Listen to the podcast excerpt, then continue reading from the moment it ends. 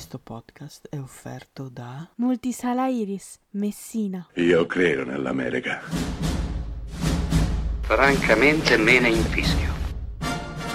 Io sono tuo padre. Anna Nishimasa.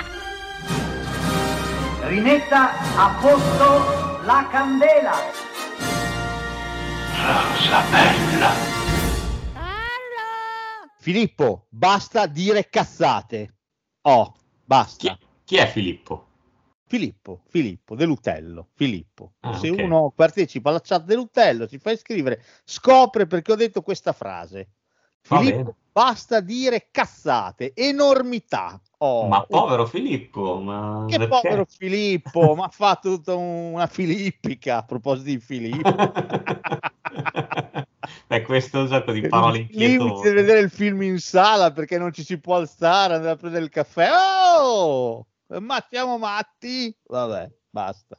Ah, non si può andare a prendere il caffè in sala, porca miseria. Non si può, non si può parlare con gli amici, non si può. Eh. che due palle, però si può fare Ah, eh, lo so, lo so, questa cosa è seccante. Allora ho abusato del mio potere, visto che noi abbiamo il podcast, Filippo no. Ah, ok, e allora hai voluto redarguirlo in... eh, Live. No, neanche in live, in registrazione, vabbè. Sì, vabbè, in, a livello globale, a livello Ah, termonucleare globale l'ho voluto redarguire. Ah, E poi per spingervi a iscriverli alla chat dell'Utello, perché comunque succedono cose, diciamo, meravigliose. Vabbè, Esatto, cioè, più o sono- meno. si, può, si può parlare liberamente. Si può dire qualsiasi cosa senza essere picchiati. Quindi pensa che Esatto, esatto. esatto. E i toni sono sempre molto scherzosi, quindi insomma va bene. Ma dai. sì, infatti, peccato che non parliamo mai di fighe, però... Minchia carfa. Cioè, Beh, oh, è l'estate, gli ormoni si muovono. Hai parlato, parlato un po' di gnocca anche nella chat, su via. Ti ricordo che ci sono delle donzelle presenti. Appunto, voglio dire, insomma, Ah, parliamo ah, di maschi, di, di tutto. Io sono bene. Maschioni e tutto. Maschioni, va bene. Vabbè, ci pensiamo. Eh, Capisci però che se tu dici così, Sì. se io faccio l'appello alla gente perché si iscriva, poi tu mi fai questo, questo sproloquio, cioè eh, la gente dice che ci sono matti questi qua, no? Per l'amor di Dio. Nel senso che ho una chat libera, vedi, la mia, Chat la mia, la mia Chat- cosa. chat libera, va bene. Ho capito che oggi parliamo della comunicazione, però insomma, vabbè. Oh, allora, due puntate, questa è la prima, questa è la prima, seguirà una seconda. Ehm, oggi ci dedichiamo alla parola, alla parola scritta, alla parola detta e al telefono, che è un ottimo mezzo di comunicazione. La prossima volta, Che che, non non sarà la prossima settimana, perché faremo i pregiudizi la prossima settimana, perché Umberto è in ferie, Esatto. così lo riusciamo a beccare senza che, che debba andare ad aprire il cinema, così riusciamo a fare tranquillamente una bella puntata sui pregiudizi. La se- settimana dopo faremo la seconda parte dedicata a radio e tv. Quindi saranno in fermento, aspetteranno ben due settimane. Io mm, credo che sia un fermento relativo, però Quello che più da aceto, tu dici. Ma insomma. sì, i nostri ascoltatori credo che se ne facciano candidamente una ragione, però va bene, dai, che problema c'è? Va bene, va bene, se lo dici tu. Eh, lo dico io per forza. Oh, allora, diamo a Cesare quel che di Cesare e a Carfa quel che di Carfa. L'idea della puntata me l'ha suggerita il buon Carfetto. Eh, Io ho preparato la, la puntata, ovviamente non gli ho dati i titoli come al solito, quindi vedremo se, se rin- rincon- incontreranno il tuo gusto. Ecco, vediamo. No, ma poi, poi ultimamente sono sempre più rincoglionito perché manco, cioè non solo non mi dai i titoli dei film, ma io non mi ricordo manco il tema, glielo devo chiedere a ogni volta. Però Carfa lì è un problema tuo, eh? cioè, perché Sì, io te l'ho detto il tema, adesso non esageriamo. Va bene Hai ragione. ma- Oltretutto un tema che avevo suggerito io, manco Esatto, quello. c'è proprio memento, siamo, siamo- Devo cominciare ad attaccarmi i post-it. sì, sì, fatti i tatuaggi che ho scritto degenerando, devo registrare degenerando. Esatto. Si parlerà di questo. Eh, secondo me aiuterebbe comunque. Va bene, partiamo col telefono, sei felice? Sono felicissimo. Il telefono, la tua voce. Bravo, oppure se preferisci Lopez che faceva la pubblicità della team, te la ricordi? Esatto, eh, bellissimi, che bei ricordi. Bei Eh, lui che doveva essere fucilato, c'era il plotone di esecuzione, però si prendeva tutto il tempo perché doveva fare una telefonata. E Esatto. una telefonata ti allunga la vita, era il... Sì, Vabbè. proprio quello. Vabbè, tanti ricordi di un tempo andato, passato, finito e morto. Va bene, oh, dovendo parlare del telefono, partiamo dal principio, secondo me, o perlomeno da una delle, delle pellicole che hanno reso questo mezzo celebre o tristemente celebre, se preferisci. Siamo nel 1954 quando addirittura Alfred Hitchcock dirige Il delitto perfetto. Ah, vamola. Eh? Il mettino mica da ridere per cominciare. Titolo originale Deal M for Murder, quindi comporre M per omicidio fondamentalmente. Con la meravigliosa Grace Kelly. Sì, questa sarà la prima volta in cui Grace Kelly lavorerà insieme ad Alfred Hitchcock. Replicheranno ovviamente con La finestra sul cortile e con Caccia al ladro. Eh, interprete perfetta, devo dire, come c'è un cattivastro di grande lustro che è Ray Milland qui. Quindi, insomma, Eh sì, sì, sì, sì, esatto. Questo film è bellissimo, se non avete visto Il delitto perfetto, ci tengo all'articolo, perché esiste anche Delitto perfetto, ma è il remake pezzotto con Michael Douglas, Gwyneth Paltrow e Viggo Mortensen. Ma che tristezza. Ci starei lontanino, non è un granché. Cioè, nel Oh. senso, è, il classico film piatto, posso dire, abbastanza piatto. Ma abbastanza cesso anche secondo me, proprio non, non mi ha fatto, cioè, boh, è proprio Allora, brutto. faccio una domanda, vediamo se la pensi come me. Ok, qual è l'aspetto davvero geniale di Il delitto perfetto? Qual è la cosa che secondo me è più secondo te è più figa del film?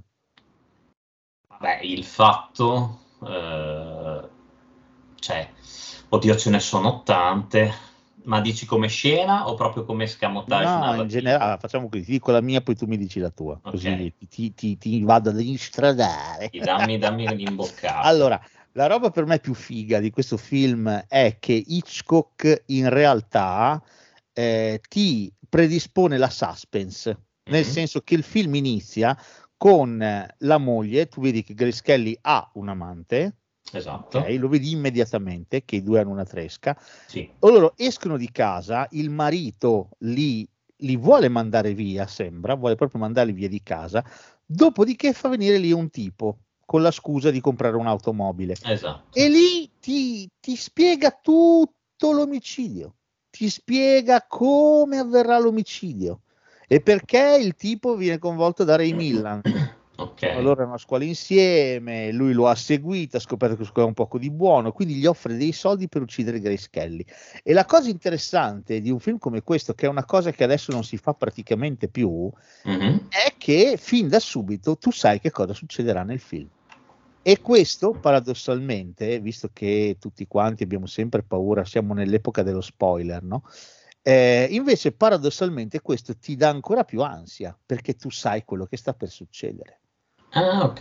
ok. Quindi quando vedi Ray Milland che prende, va a teatro e lei rimane sola in casa e tu sai che Sì, lui tu- ha dato la chiave di casa al gaglioffo e tu sai, sì. Sì, sì, eh, sì, è sì, vero, è vero. lui sta Cioè, la- giocando a carte, dice scusate mi assento un attimo per telefonare La e sai che quella telefonata sarà il momento in cui lei verrà uccisa. Questo è bellissimo, è geniale secondo me. Ok, ok, no, ho capito, ho capito cosa intendi, la premeditazione, il fatto che noi sappiamo e i protag- gli- l'attrice Grace Kelly non sa. È l'esatto concetto di suspense, cioè eh, questo Hitchcock lo spiega proprio. Cioè Hitchcock durante, d- nel famoso libro, quello del- delle interviste con Truffaut, Con Truffaut. interviste con Truffaut, lui spiega proprio che cos'è per lui la suspense, cioè dare al pubblico tutti gli elementi che mancano però ai protagonisti della storia. Così si crea suspense, perché il pubblico sa cosa sta per succedere e sta in ansia. Il resto, se una cosa succede all'improvviso, quella è una sorpresa, un colpo di scena, è una cosa diversa. Ok. Quindi il fatto di mostrare che due persone in un bar, una valigetta esplode è un colpo di scena. Mostrare al pubblico che dentro quella valigetta c'è un meccanismo, un meccanismo a tempo e dentro c'è una bomba e vederla lì appoggiata in un bar dà ansia al pubblico perché quello è suspense. Sì, è vero. E il delitto perfetto esemplifica perfettamente questo concetto che Hitchcock aveva molto chiaro, perché il film dall'inizio ti dà tutti gli elementi. Poi la cosa interessante è che questo è il primo terzo di film, eh, perché Sì. poi dopo lei ovviamente non verrà uccisa, avrà ragione del proprio aggressore Esatto. e da qui in poi si sviluppano gli altri due atti del film. Il marito che a questo punto cerca di incastrarla per omicidio, ma anche lì è subdolo. Ray Milland è fantastico in questo film perché Sì, da un lato sembra che parteggi per lei, contemporaneamente noi, pubblico, sappiamo che sta facendo di tutto per incastrarla e di nuovo c'è la suspense e poi c'è il terzo atto in cui eh, si svelerà quello che sta succedendo, sarà chiaro Sì. anche alle forze dell'ordine. Eh, Devo dire, è molto bel- bello questo film per come è costruito, bellissimo. Sì, sì, sì, sì, sono d'accordo, uno dei migliori Hitchcock. Su quello non, non c'è alcun dubbio, non si può sollevare nessuna obiezione. Ah, questo è un bellissimo film. Tra l'altro, all'epoca fu girato in 3D. Ah, Perché, sapevo. Sì, perché sì, la casa di produzione voleva cercare di, eh, di pareggiare i conti con le TV. Eravamo in un momento in cui la TV stava avendo un momento d'oro, un vero e proprio boom, quindi al cinema si cercò di inventare qualcosa per portare gli spettatori in sala e quindi questo film venne fatto in 3D. Hitchcock non era particolarmente convinto di questa cosa. Infatti, se tu guardi il film oggi, non ha quelle classiche cose, quei classici meccanismi da 3D per farlo Ok. risaltare. L'unica Sì, cosa sì. che fece abbassò particolarmente il punto di vista, tutto qua. Ma per Mm. il resto il film eh, sì, non- non- Sì, non, non- non ci sono le cose in 3D del tipo che la mano che ti viene, che viene verso No, di te. non ci sono queste minchiate che probabilmente lui riteneva tali. Quindi il infatti. film è di un'eleganza ancora oggi esagerata. Questo è un bellissimo film, questo è veramente un bellissimo film. E il telefono è più che centrale. Eh certo, certo, certo. Questo Ah, questo per me è molto molto bello, eh? Sì. veramente molto molto bello. Questo è veramente un gran film. Beh, eh, dovendo citare un altro thriller piuttosto vecchiotto che ha usato come cardine narrativo il telefono, mi viene di- da parlarti di un film del 1960 diretto da David Miller che si intitola Merletto di mezzanotte, Oddio, anche questo ho visto, questo però me lo ricordo poco. Con Doris Day e Rex Harrison. Questo è un, è un giallo da pomeriggio di Rai 2, nel senso che confronta Hitchcock, questo è molto più all'acqua di rose. Però devo dire, anche rivisto oggi nella sua ingenuità, non è male. Doris Day eh, sente per la prima volta, mentre sta attraversando un parco di giorno, Sì. ma con una nebbia fittissima, sente per la prima volta, mentre sta attraversando questo parco, una voce un po' contraffatta che gli dice che morirà. Successivamente la stessa voce la chiama a casa usando il telefono. Si sfoga col marito Rex Harrison e la cosa interessante è che inizialmente tutti la danno per matta perché solo lei sente questa voce. Ok, Quindi sembra che sia frutto della sua mente, ok? Sembra che lei stia diventando pazza. E invece poi piano piano si scoprirà che non è così. Ecco, non dico altro perché questo è, è proprio un giallo, come si diceva una volta. Quindi cerco di non svelarvelo, però devo dire questo è proprio un bel film. Sì, adesso ri- rileggendo la trama me lo ricordo, me lo ricordo, mi, mi torna alla mente. E alla Tra fine l'assassino, eh? Non ve lo dico. Non, non lo diciamo. Però cosa carinissima è che anche in, in questo film c'è tale John Williams che fa anche qua l'ispettore come nel Del- Delitto Perfetto. John Williams è meraviglioso, è meraviglioso a fare l'ispettore, è una Cioè, meraviglia. Neanche a farla apposta in due film che abbiamo Sì, sì, citato. bravo, bravo, sì, sì, sì, sì, sì, John Williams in tutti e due, devo dire, questo non è male.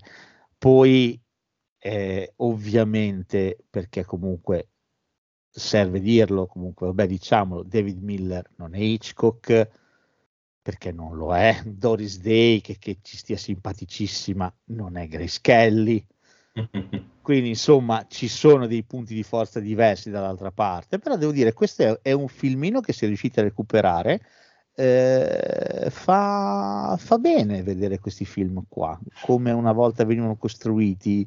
Eh, sono, sembrano piccoli, piccoli gialli da camera, piccoli gialli teatrali messi in scena in modo molto ingenuo, non c'è una gran regia qui, però devo dire fa il suo lavoro. Sì, ti tiene, ti tiene lì, ti tiene, ti tiene incollato, se non altro è quello. Poi sai cosa?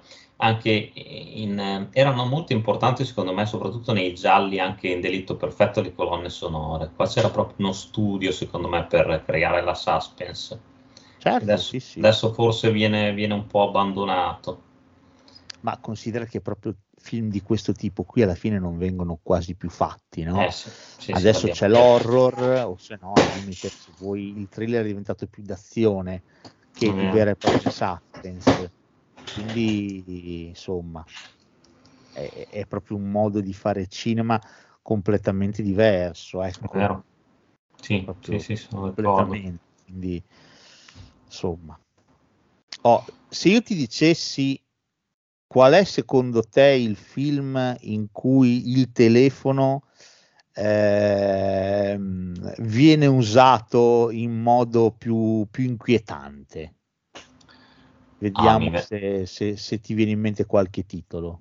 Ma mi può venire in mente subito come prima cosa Scream. Ok, Ok. ti, ti- ti dico che è in lista, nel senso che comunque lo- ne ne accenneremo, ne parleremo. Però in realtà il film secondo me più, più inquietante che ha avuto a che fare con il telefono è un film del 79 Mhm. diretto da Fred Walton che si chiama Quando chiama uno sconosciuto Questo non l'ho mai visto.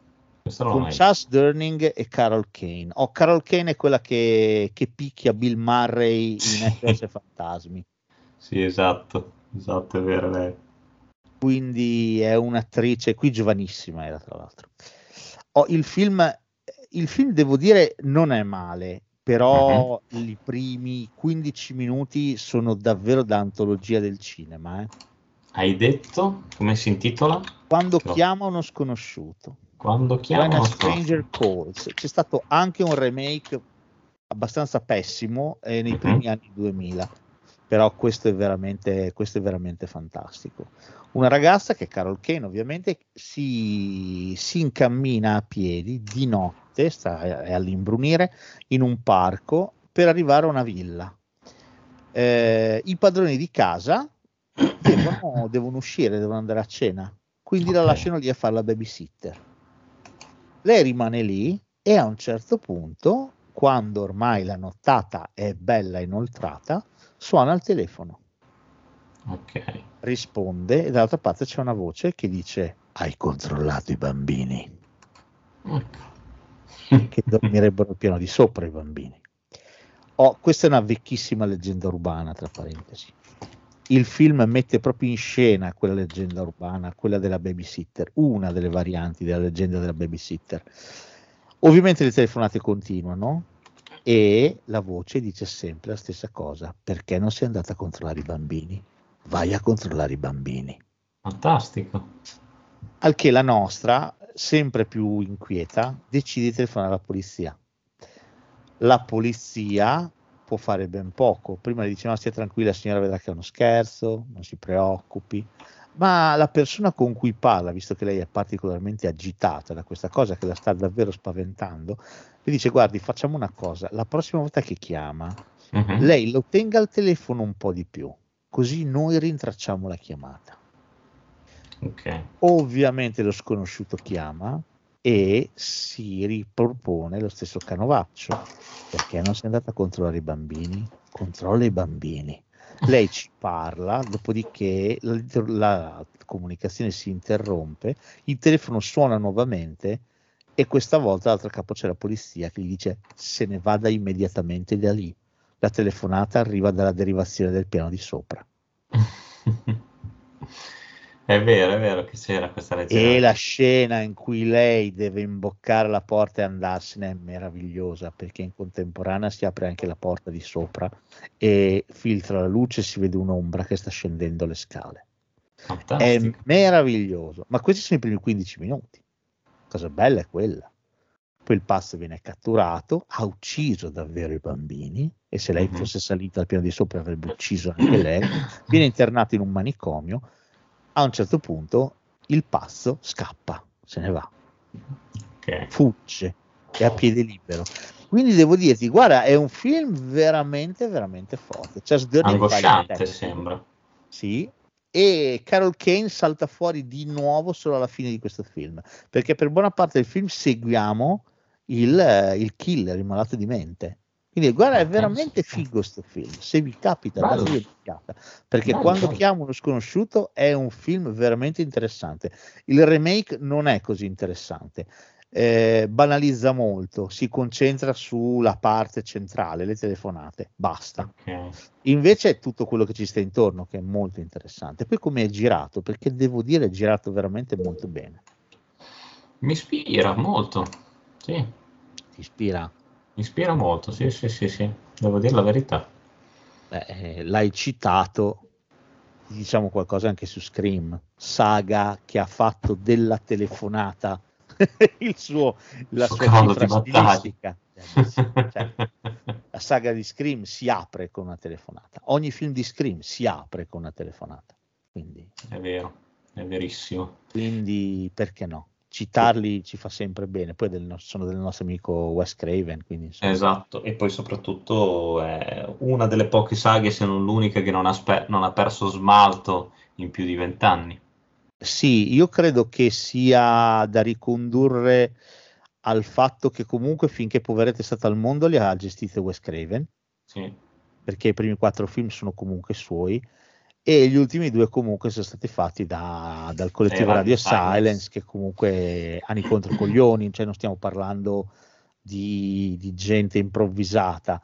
E sono gente che ha i piedi ben piantati nel genere contemporaneamente guarda in avanti. Quindi devo dire sono interessanti i due film nuovi. Hanno uno sguardo al passato ma contemporaneamente al futuro. Quindi per me sono film molto interessanti quelli di Scream. Tra l'altro ogni Scream che arriva comunque sempre a distanza di tempo eh, fotografa perfettamente quel periodo storico eh. sì, sì, è vero, è inter- una delle cose più interessanti de- della saga, anche perché poi il primo inizia, praticamente il primo film inizia quando ancora i cellulari non erano così diffusi, per cui c'era proprio il cordless, se ti ricordi nel primo. certo sì sì siamo nel 97 Che e mi vai ricordo- cordless e basta Esatto, che mi ricordo era bellissimo nelle scene in cui entrava appunto Ghostface, dove la, la vittima usciva di casa, che ti ricordi che non prendeva più il telefono, perché tu uscivi di casa, la base del cordless rimaneva dentro certo e quindi non c'era più, non c'era più ricezione, bellissima questa cosa.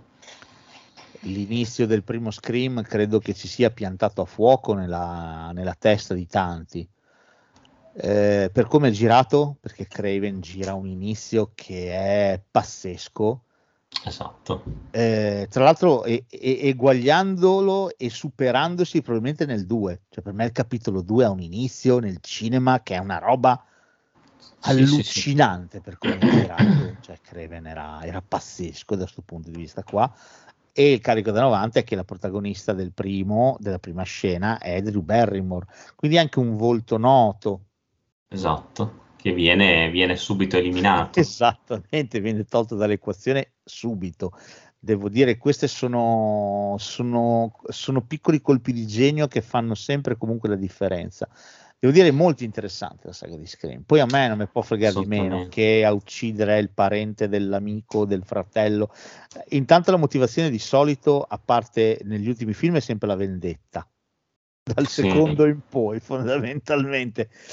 Il primo è completamente scombicchierato, cioè il primo ha- introduce l'idea di due killer, non uno solo. Eh, Esatto. Devo dire, è fatto molto, cioè è, è diventato veramente comunque- un classico. eh. Esatto, e poi comunque riprende quei temi della suspense che abbiamo citato prima con, con Hitchcock, dove lo spettatore sa perché vede Ghostface e la vittima ancora no. Sì, sì, sì. sì. Non solo, ti aiuta a codificare, eh, casomai tu non te ne fossi accorto, tutti gli stilemi classici dell'horror. Proprio così. Eh, Sì. Imparare a riconoscerli, a codificarli è molto molto interessante, molto interessante. Questo grazie anche alla sceneggiatura di Kevin Williamson, va detto. Eh. Certo, è vero, è vero, impeccabile. No, no, è una grandissima saga, secondo me. Sono d'accordo, sono d'accordissimo.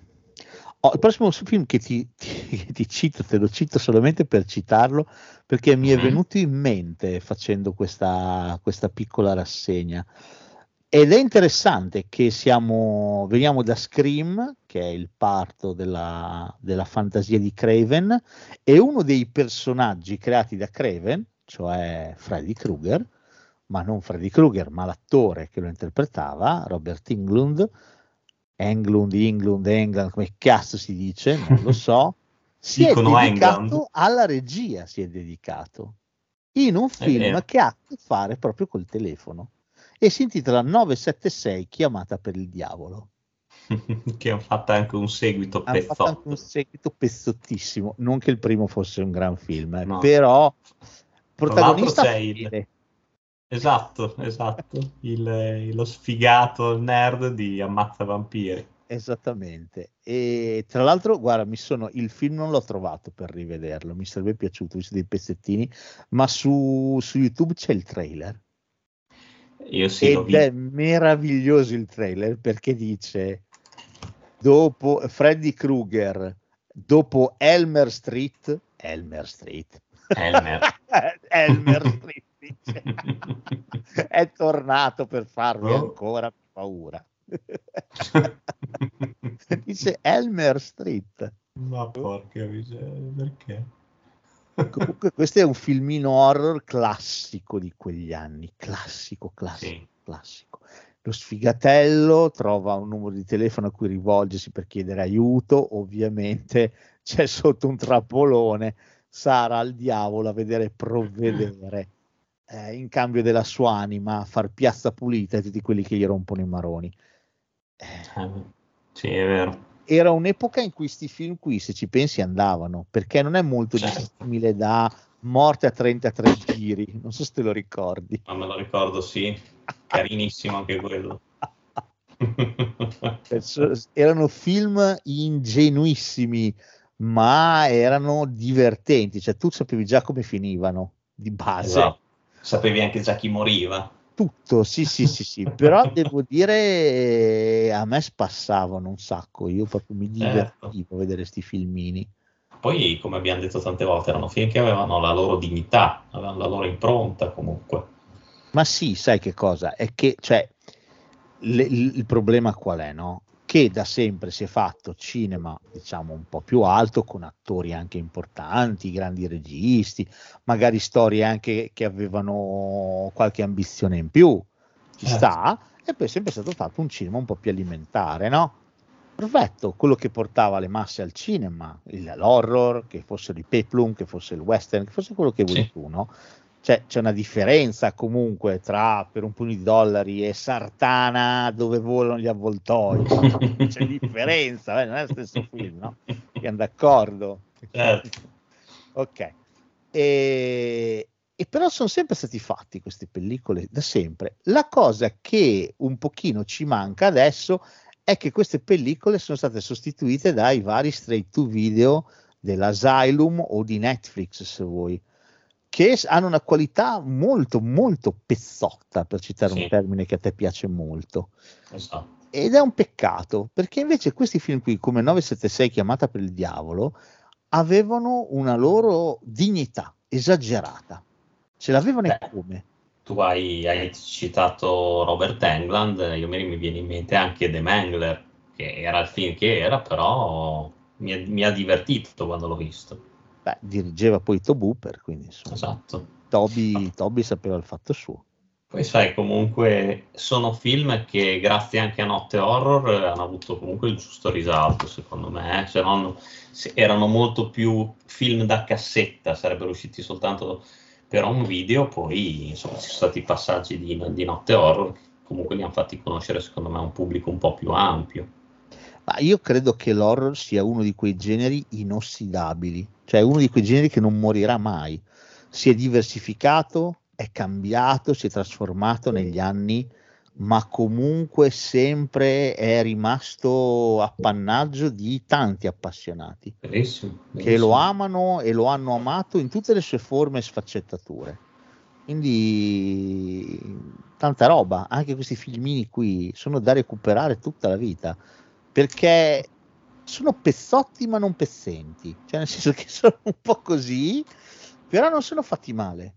No, è vero. non sono vero. affatto mal fatti, anzi c'è dietro uno studio, un, nel suo- nella sua povertà, perché è un film povero questo, però è gestito in modo oculato, in modo intelligente, non è buttato via. Adesso invece si pensa che una cosa piccola, con poco budget, sia anche buttata via, invece non è vero. Non è vero, questi non erano film buttati là, avevano una loro dignità, e come se l'avevano. Certo, poi comunque a me piacevano un sacco anche perché non avevano i, pro- i protagonisti eh, slavati, fighetti che ci sono adesso. Cioè, anche per, per citare appunto 976, aveva questo come attore, questo Steven Goffris, che aveva questa faccia particolare comunque. Quindi non erano i soliti belloni che, che ti capita di vedere adesso. Sì, ha fatto pochissimi film lui, eh.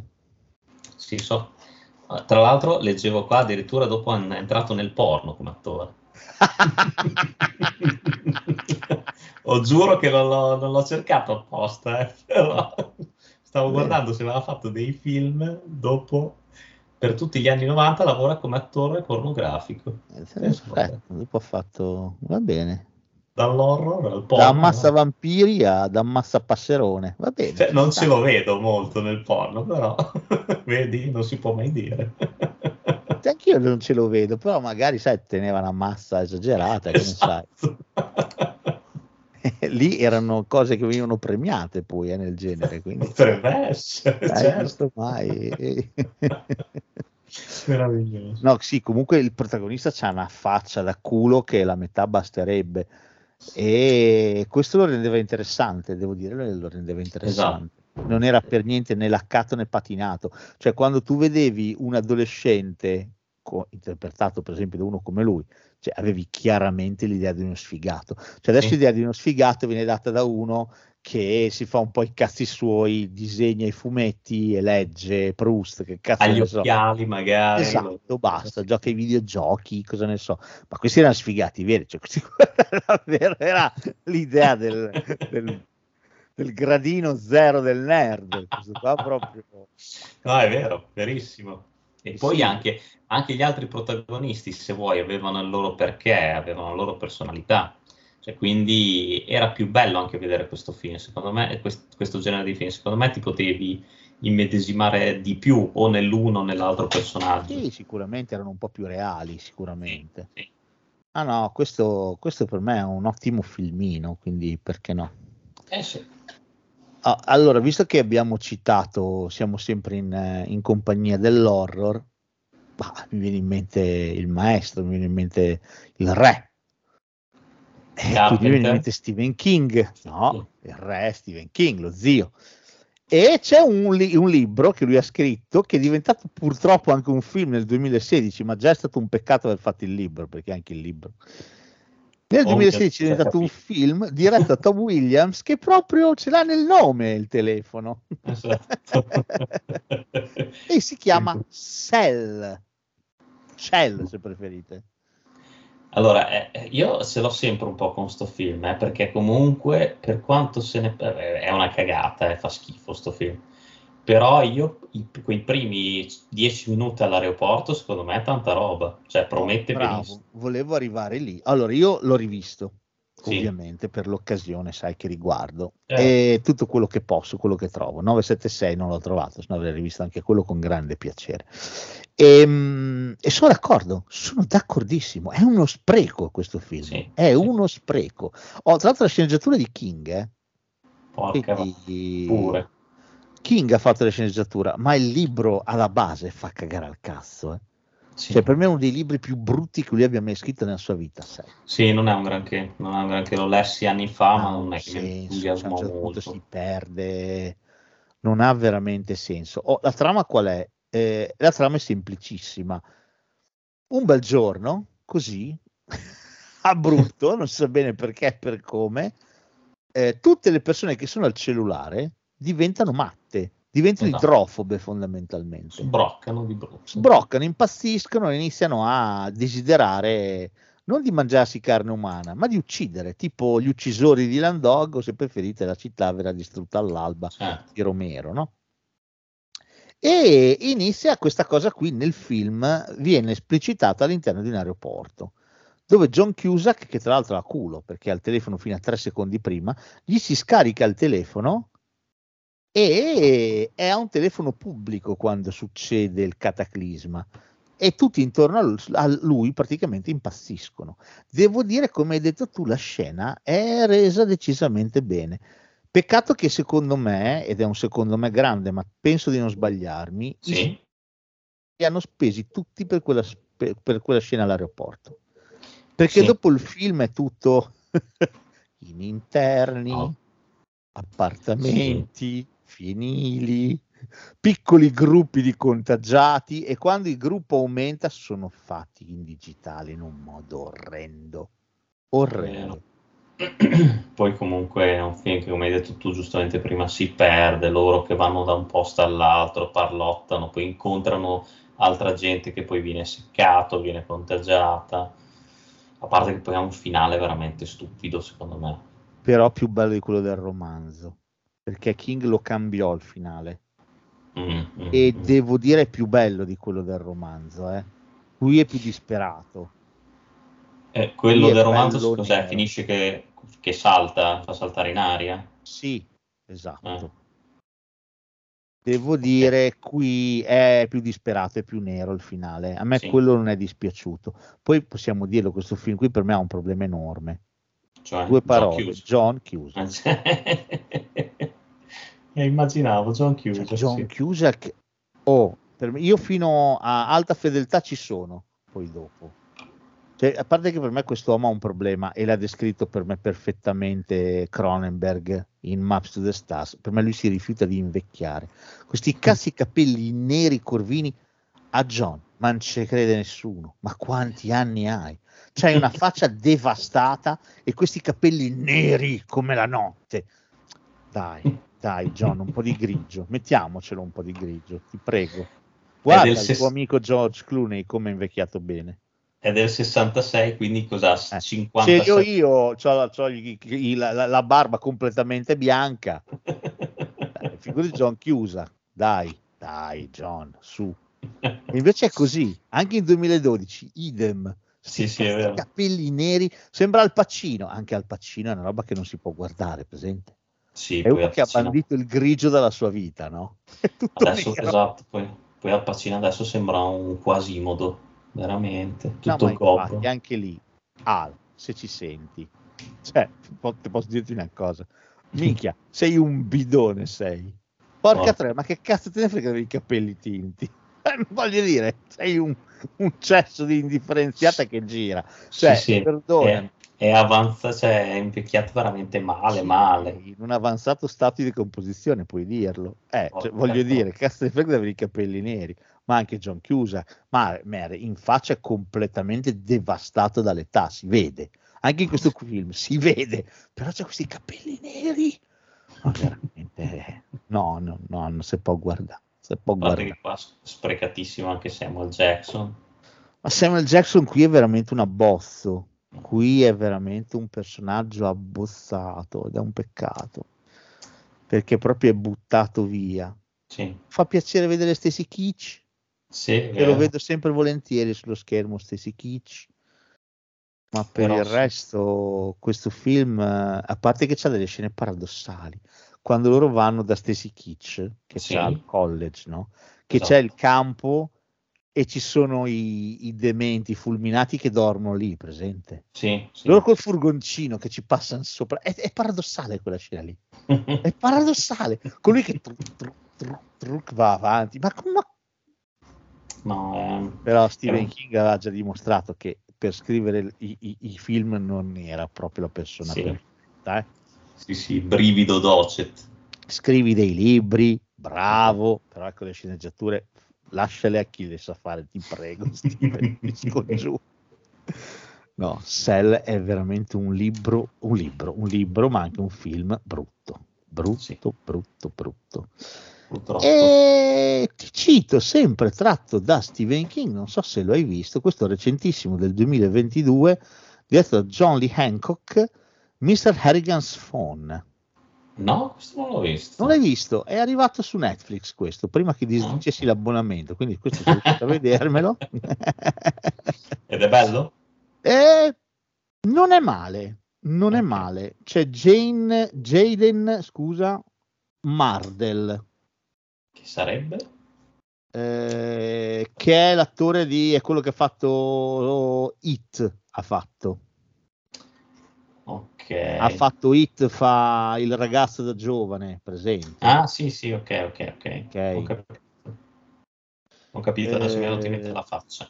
sì fa come si chiama Will come si chiama il ragazzo da giovane non mi ricordo Eh, vabbè comunque No, fa, eh, sì. fa It, fa il protagonista eh, da giovane lui è un attore che si è visto un pochino, però c'è anche fortunatamente, perché se ci fosse stato solamente lui poteva essere un problema, c'è anche Donald Sutherland. eh, ok. Questo è tratto da un racconto di Stephen King. Credo che sia presente in Incubi e Deliri, se mi ricordo bene, il, il racconto, credo Boh. e parla di questo ragazzo che fa amicizia con quest'uomo molto anziano, molto, molto, molto ricco, che si chiama Mhm. Mr. Harrigan. Ok. Eh, come fanno amicizia? Questo ragazzino inizia a leggere per lui, gli legge dei romanzi, li legge, ok? Ok. Viene pagato per leggergli dei romanzi ad alta voce. Lo fa per anni fino a che cresce, diventa un adolescente e i due diventano quasi amici fondamentalmente, che amici, si può dire amici. Cosa succederà? Che ehm, Mr. Harrigan muore, ma prima il ragazzino gli ha regalato un telefono, gli ha regalato un cellulare, un iPhone gli ha regalato.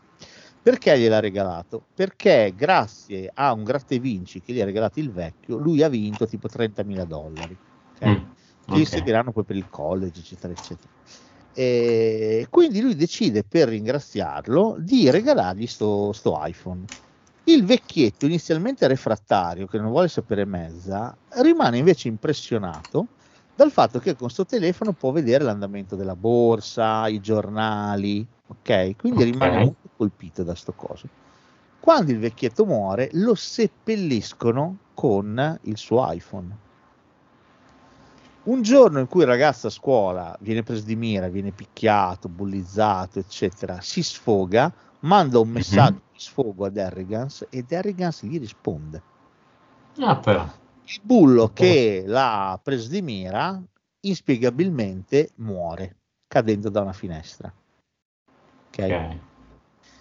E niente, il, eh, il racconto continua, non ti dico cosa succede, però il ragazzo cresce e deciderà di non utilizzare più il telefono se non in un'altra occasione. Però devo dire è sfruttato molto bene, poteva diventare il classico film, ah ah, inizia a fare telefonate a nastro al morto e cadaveri che si affastellano.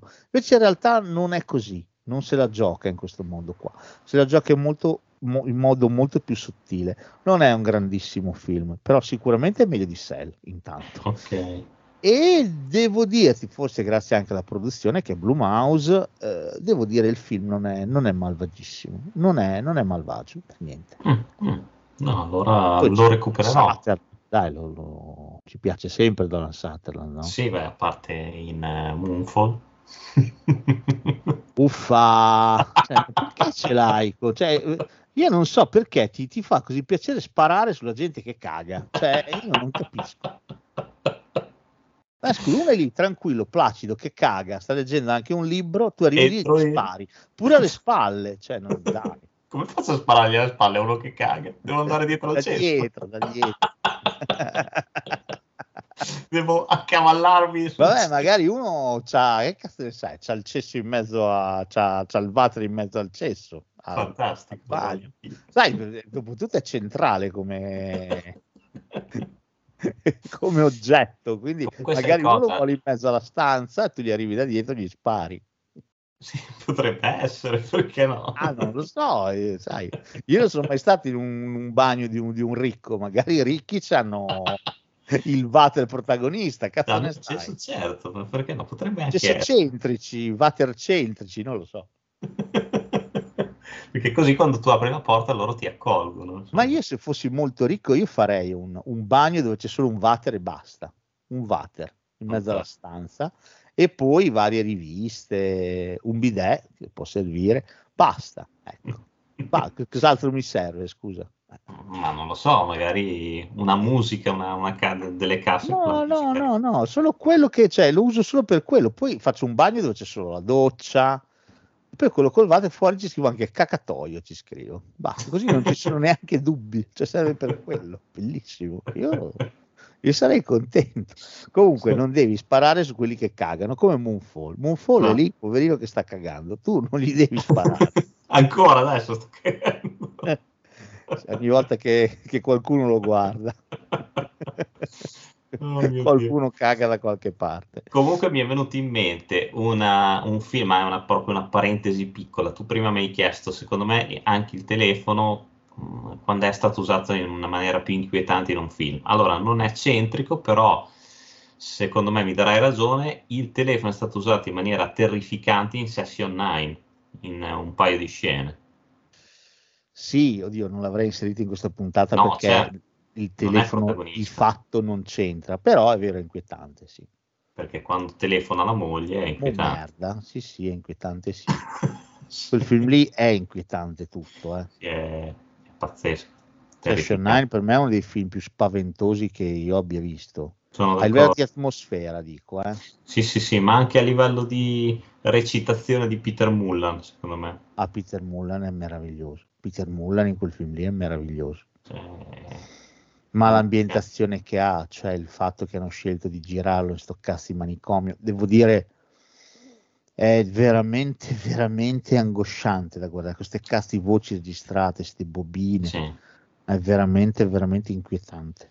No, mi sono venute così d'amblè, quelle telefonate lì della Mm. moglie. Bravo, no, no, è vero, sì, sì, con quei dettagli dell'acqua che bolle, Sì, che porca bolle, vacca. che bolle. Ah, merda, no, un film pazzesco, pazzesco. Adesso un giorno ne parleremo diffusamente di Session 9. Adesso vinculate. Così Ci imparate sto. a parlare male di Moonfall. oh, cioè, scusa, hai fatto la partita, ne faccio una io. Oh, ma Eh, tutti che stanno parlando male di The Flash. Oh, ma che cazzo avete? Ma state sereni.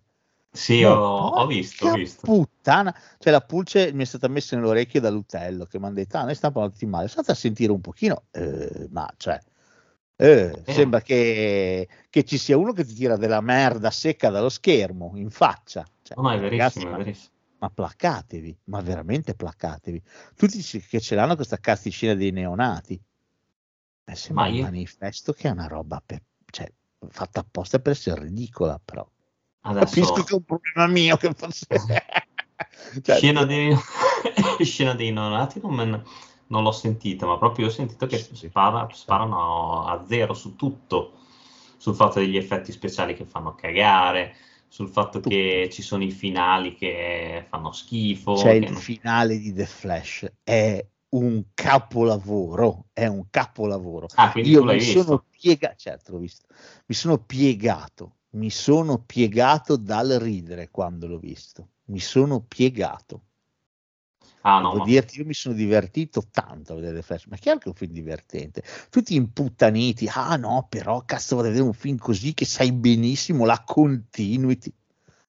Ma perché avete questa cosa della continuity? Ma state sereni. Cioè, quando sono andato a vedere Il Predatore che perduta, non è che poi sapevo che avrebbero fatto il seguito. Quando sono andato a vedere il 2, non è che sapevo che facevano il 3. Cioè, un film si guarda, poi magari continua la storia, cioè, mi fa piacere. Io credo che la Marvel vi abbia fatto male. Cioè, io capisco che Kevin Feige avesse un progetto, poi anche lì andiamo a vedere. Però, vabbè, che è partito nel 2008 ed è finito nel 2018 con eh, Endgame.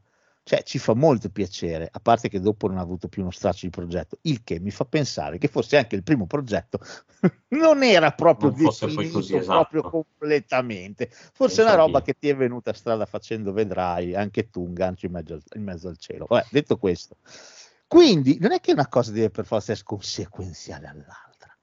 Io credo che questa cosa sia vittima, gli spettatori che fanno questi ragionamenti, credo che siano vittime delle troppe serie TV, e la Mandalorian 1, 2, 3, e, il- e Falcon e Winter Soldier, e, e Wanda, il mio cuore si spanda, e Loki, e tutte queste cose che si affastellano e che sono collegate per forza le une alle altre. Certo. Cioè a me, se fanno un altro film di Flash, mi fa piacere, non lo fanno.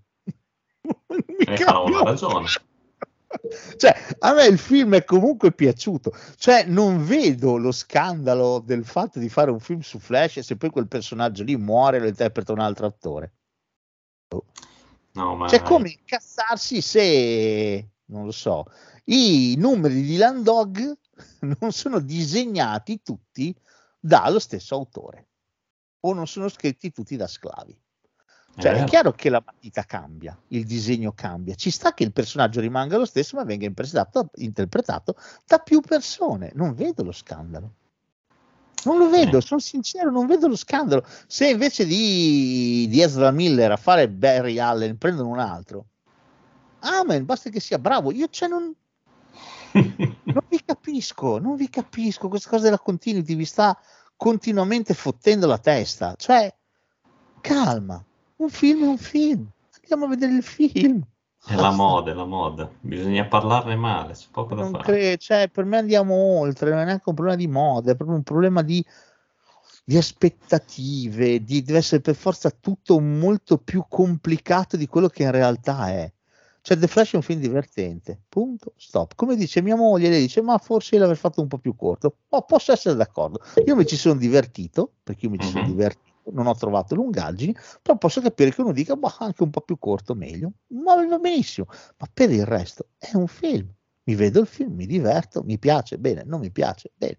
Però tutte queste cose, perché finché mi critichi gli effetti speciali, va bene, per me non ha senso, ma va bene, critichiamo gli effetti speciali. La storia non me la puoi criticare, la storia è, è- è bella, è un mix tra il dramma e il cassaro, come piace a me.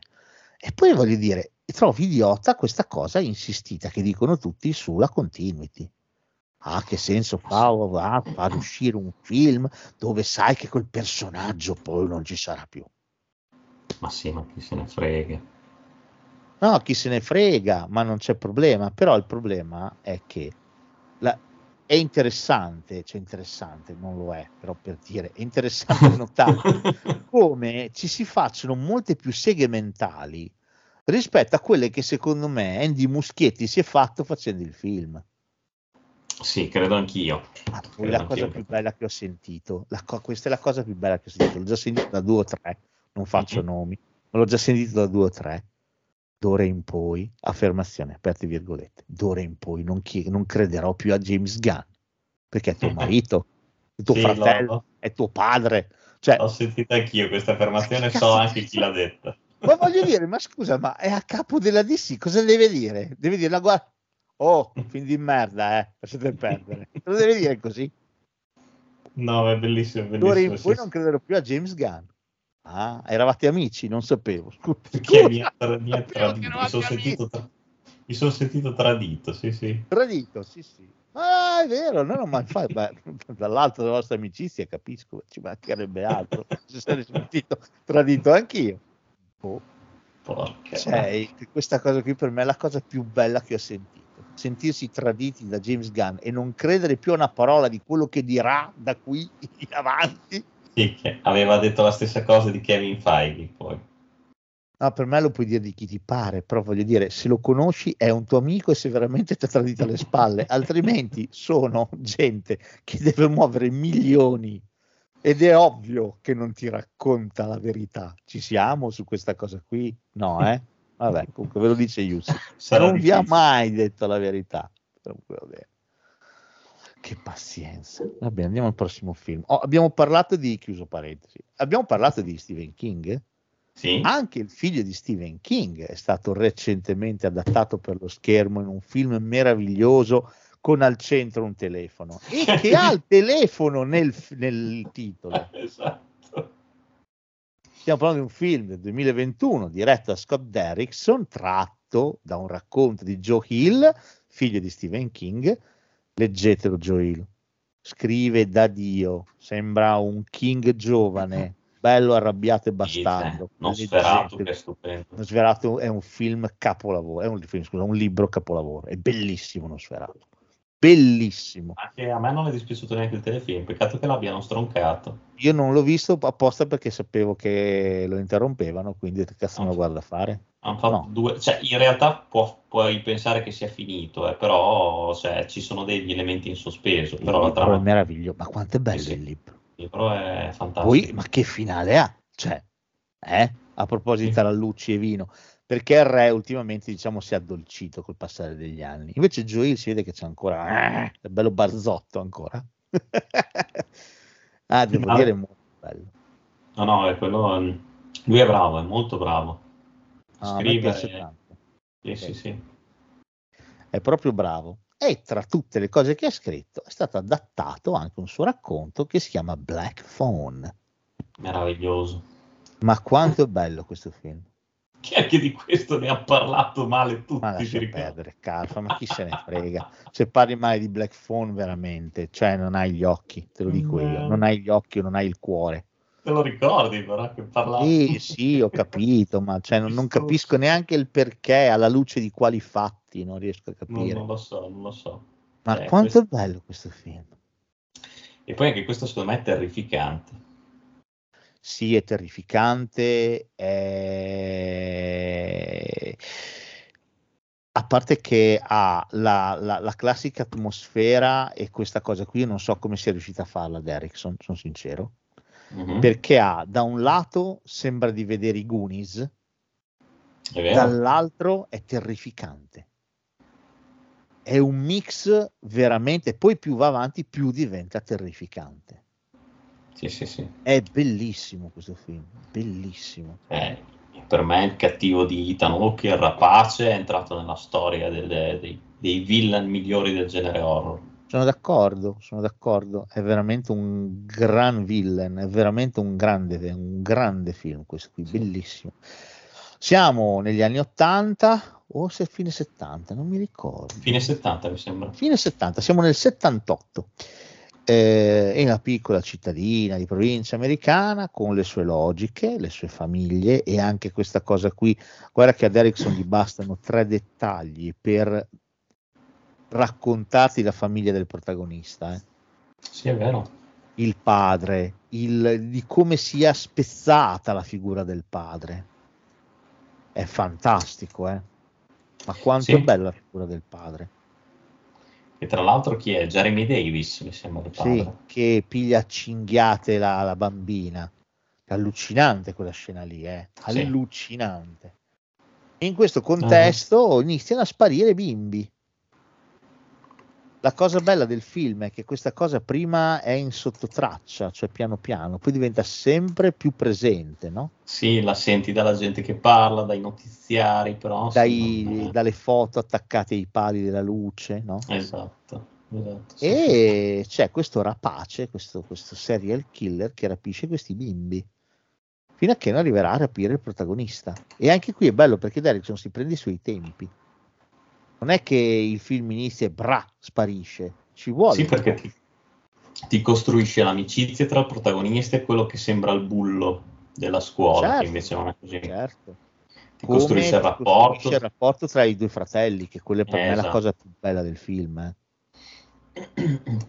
Ma io guardo, non saprei scegliere, non, mi- non mi va neanche di scegliere perché è tutto bello sto film. Cioè, Sì, è proprio bello. tutto- è tutto- Lui verrà è rapito. Verrà rinchiuso in uno scantinato. In questo scantinato, scantinato c'è un telefono, ma il telefono non funziona, non è attaccato alla linea. Esatto. Nessun problema, lui comunque lo sentirà suonare.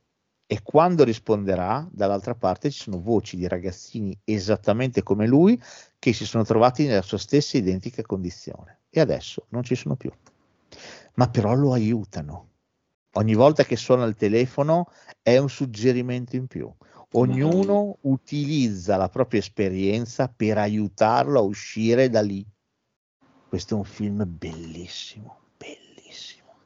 A parte che non ha quei finali del cazzo del killer che sembra non morire mai, no? Alla Jason. Sì. Non c'è questa cosa qua.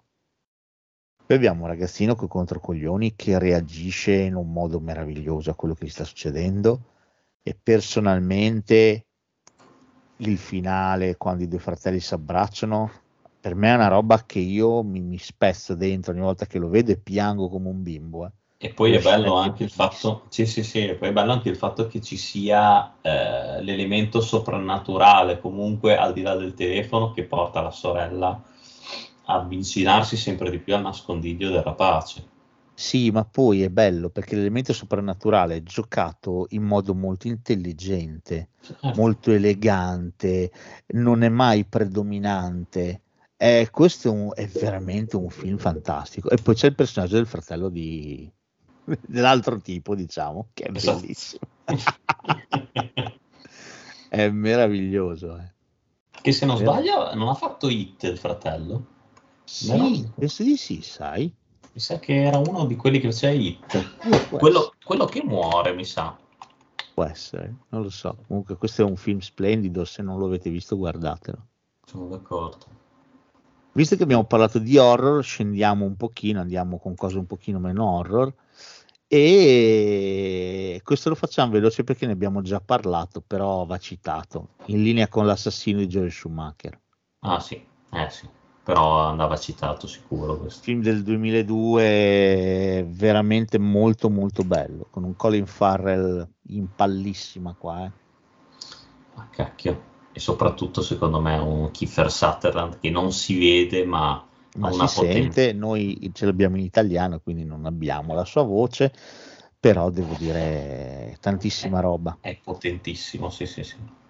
Io credo che il personaggio di Stu, questo mezzo truffatore che vive un pochino la giornata cercando di arrabattarsi, mentendo a chiunque, resta abbastanza indimenticabile visto il film. Penso anch'io, no, no, è un, è un personaggio, ma poi anche qua sono tutti bravi perché anche Forrest Whitaker che deve capire che cacchio sta succedendo. Secondo, anche questo è un film tesissimo perché qui della suspense ce n'è, tu sai cosa sta succedendo, gli altri fuori dalla cabina non lo sanno. Quindi, Vero. no, questo, questo veramente è, è bello anche perché comunque ti mette l'azione tutta concentrata quasi all'interno di una cabina telefonica. Sì, perché diciamo la trama. Ah, praticamente... Sì, tu rispondi al telefono, Colin Farrell risponde al telefono. Esatto, perché lui, diciamo che lui fa un po' il furbetto, cioè chiama, deve chiamare, perché lui ha una, ha una doppia vita, mettiamola così. Sì, è vero. E qui, quindi per non farsi sgamare, anche se i cellulari sono già in voga, lui va in una delle ultime cabine che, che poi verrà smantellata di lì a poco. Solo che appunto in questa, quando quando suona il telefono mentre lui sta aspettando una chiamata, risponde un, una persona che sa tutto di lui, che insomma vuole che lui dica la verità a tutti quanti, altrimenti farà una strage. Esatto, un cecchino che esatto. nella finzione è interpretato da Kiefer Sutherland. Devo dire film molto figo, tra l'altro finale molto bello, veramente sì. molto molto bello e posso dirti questo film assomiglia un pochino, vagamente, eh, come personaggio di villain, sì. Kiefer Sutherland assomiglia un pochino a Jigsaw, dell'enigmista, sì, sì, perché anche lui è un moralizzatore. È vero, sì. Cioè, lui vuole che Stu non menta, smetta di dire bugie al prossimo. Esatto. Lo stai educando fondamentalmente, no? Beh, in, in, un certo senso poi sì, effettivamente al di là dei mezzi che, che utilizza, Stu comunque eh, all'epilogo del film migliora. E capisce la lezione alla fine. Sì, sì. Cioè, è interessante questa cosa, secondo me, che sia un moralizzatore il, il Eh. villain di questo film. È verissimo. Eh, vedi? Eh, esattamente come Tobin Bell, quindi insomma, perché no?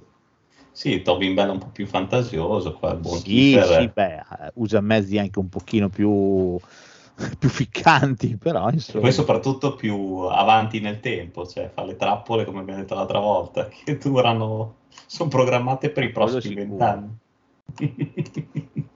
Ah, parlando di altri film thrillerini, possiamo chiamarli così, un po' ingenuoti, però devo dire che fanno schifosamente il loro lavoro e ti intrattengono per la loro durata.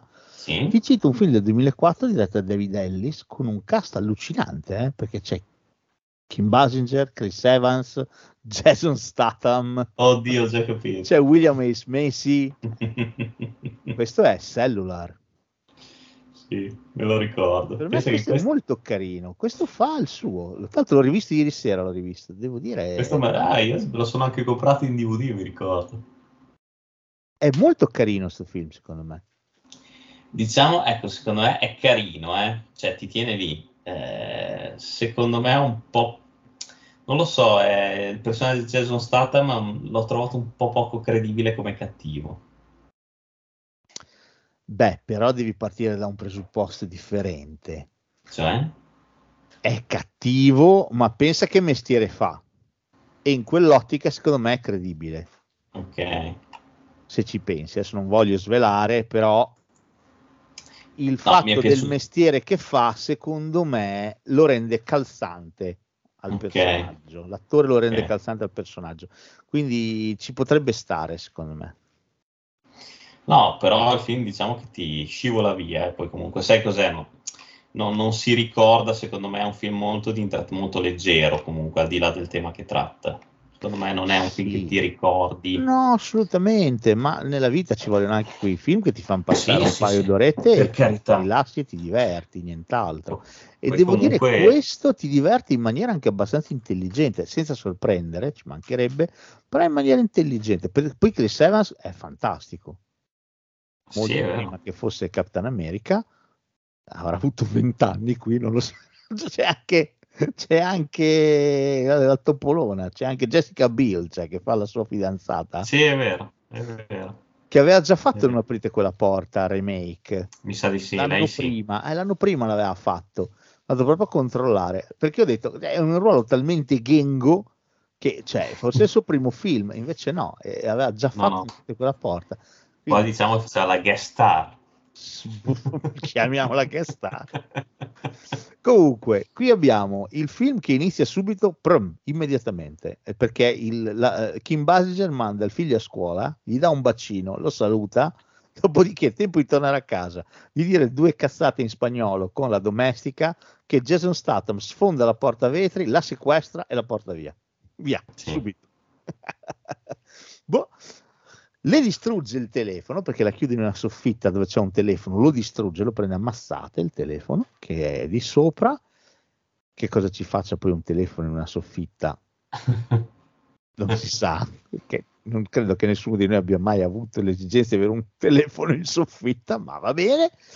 E lei riesce magicamente, non so come, a rimetterlo insieme sì, non rimette insieme tutti i pezzi, ma riesce a rimettere insieme ricevitore fondamentalmente e in auricolare. modo che no? funzioni, certo. E poi, eh, poi compone numeri, però lei non sa che cosa sta componendo. Sta componendo numeri a caso. Infatti, la Sì. prima volta viene mandata a fanculo, la seconda volta c'è il servizio clienti. Trova Chris Evans, che è tutto orgoglioso del suo nuovo cellulare, nuovo di pacca, che è un Nokia, si vede bene nel film Sì, sì.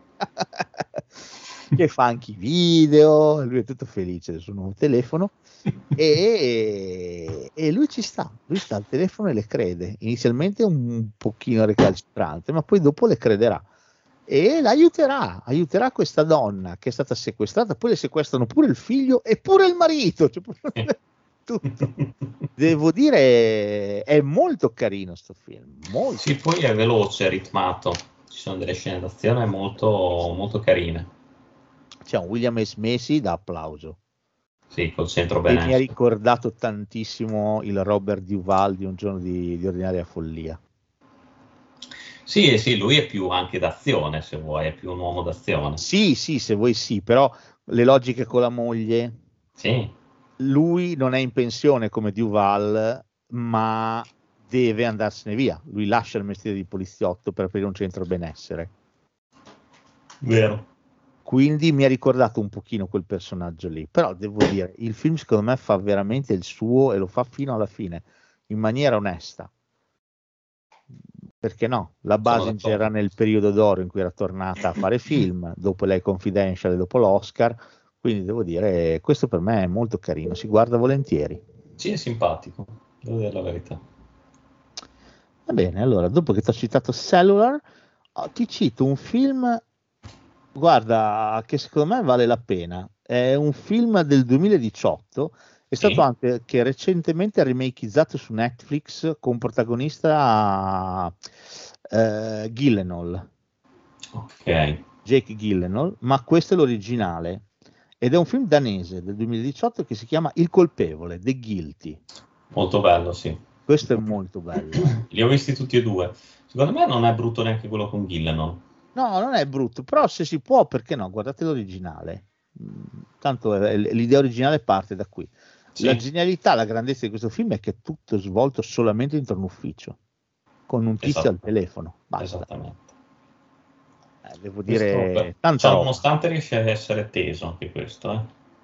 Sì, perché lui è un agente di polizia declassato, sta per subire un processo per una cosa che ha fatto, di cui è accusato, e l'hanno messo al, eh, al pronto intervento, al 911 degli Stati Uniti, no? Sì. Eh, adesso non so che numero hanno in Danimarca quando, quando hai dei problemi, comunque quella roba lì, il numero d'emergenza. Riceve, poi tratta male la gente, è scostante, è antipatico, non solo con i colleghi, ma anche con le persone che chiamano Sì. fino a che chiamerà una ragazza, una signora, e lui rimarrà particolarmente colpito e assorbito dal caso di questa donna che dice di essere stata sequestrata. Va bene. E il colpevole sembra essere il marito, sembra che il figlio sia morto, sia stato ucciso, lei e la figlia sono in difficoltà, è figo, ma è Sì. tutto così come sembra? Esatto, è bello anche per i risvolti che ha questo film. È veramente bello questo film, Poi è veramente un bel finale, finale molto molto bello. Ha un gran finale in cui il nostro protagonista capisce che alla fine prendersi la responsabilità delle proprie azioni è sempre cosa buona e giusta e devo dire ha una messa in scena notevole, nel senso che non è un film che dici che palle. Cioè, No, è un film che ti vola ed è tutto ambientato in una stanza. Anche perché esatto, cioè, è bellissimo per il fatto niente. No, no, non ci sono scene d'azione, però ti, ti- cioè, è tesissimo, veramente teso. Ma questo per me è un grande film. Sono d'accordo. Questo è Come molto carino. è un grande film e cioè Dio, grande film. Di nuovo è intelligente come messo in scena. Un Mhm. film che si chiama Corsa contro il tempo, The Desperate Hour, film del 2021 diretto da Philip Noyce, che non so quanti anni avrà Philip me 89, ne ha- non lo so. Secondo me ne ha un po'. ne ha un bel po'. Il film, che deve essere costato più o meno quanto io spendo in un anno per dare la pappa alle mie gatte, è interpretato da Naomi Watts, Naomi che credo Watts. che sia quella che si è presa tutto il compenso. Il film costa perché c'è lei e c'è solo lei nel film, perché lei fa questa mamma che va a correre, Sì, eh, il figlio per quel che sa lei è andato a scuola, ok? sì, Loro hanno avuto un lutto molto molto grave in famiglia, è morto il marito, quindi il papà del suo figlio adolescente che fa le superiori è morto. Questa cosa ha destabilizzato tutti quanti. Lei ha anche una figlia più piccola e per quello che sa lei i figli sono a scuola. Riceve una telefonata e nella scuola del ragazzo grande c'è stata la classica cosa che ogni tanto salta fuori negli Stati Uniti, qualcuno gli gira il boccino e inizia a sparare in classe. Tra l'altro di questo film non mi ricordo quando ne avevamo già parlato Sì, ne volta. avevamo già parlato, infatti vado via molto veloce, però mi piace citarlo perché è veramente un film costruito solamente su di lei. No, no, è bello, anche questo è molto bello. È questo ha già un- una maggior dinamicità, eh, perché poi Sì, c'è perché anche- comunque lei fa cose, poi c'è il fatto in che macchina, lei deve esatto, correre, non riesce a correre, c'ha lo strappo, eh, fa venire Uber, è veramente forte questo film, Sì, è sì. fatto veramente bene. E soprattutto è giocato su un, eh, un cortocircuito mentale interessante, perché lei eh, a un certo punto si convince che sia poi suo figlio quello che, Sì. che sta facendo la strage a scuola, che ha sequestrato i compagni di classe e tu non sai o perlomeno, anzi, più va avanti il film, più ti convinci che sia lui l'attentatore. Devo Esatto. dire, è fatto molto bene questo film, è fatto Sono veramente bene, bello. No, no, è molto, molto, molto bello. Questo da recuperare se non l'avete visto. Sì, è tesissimo, è girato veramente con niente. Ma film sui telefoni li ho quasi finiti, però ti devo citare per forza un film del 1977 diretto da Don Siegel che si Mhm. intitola Telephone. Vabbè, questo direi che era d'obbligo. Questo direi che era d'obbligo.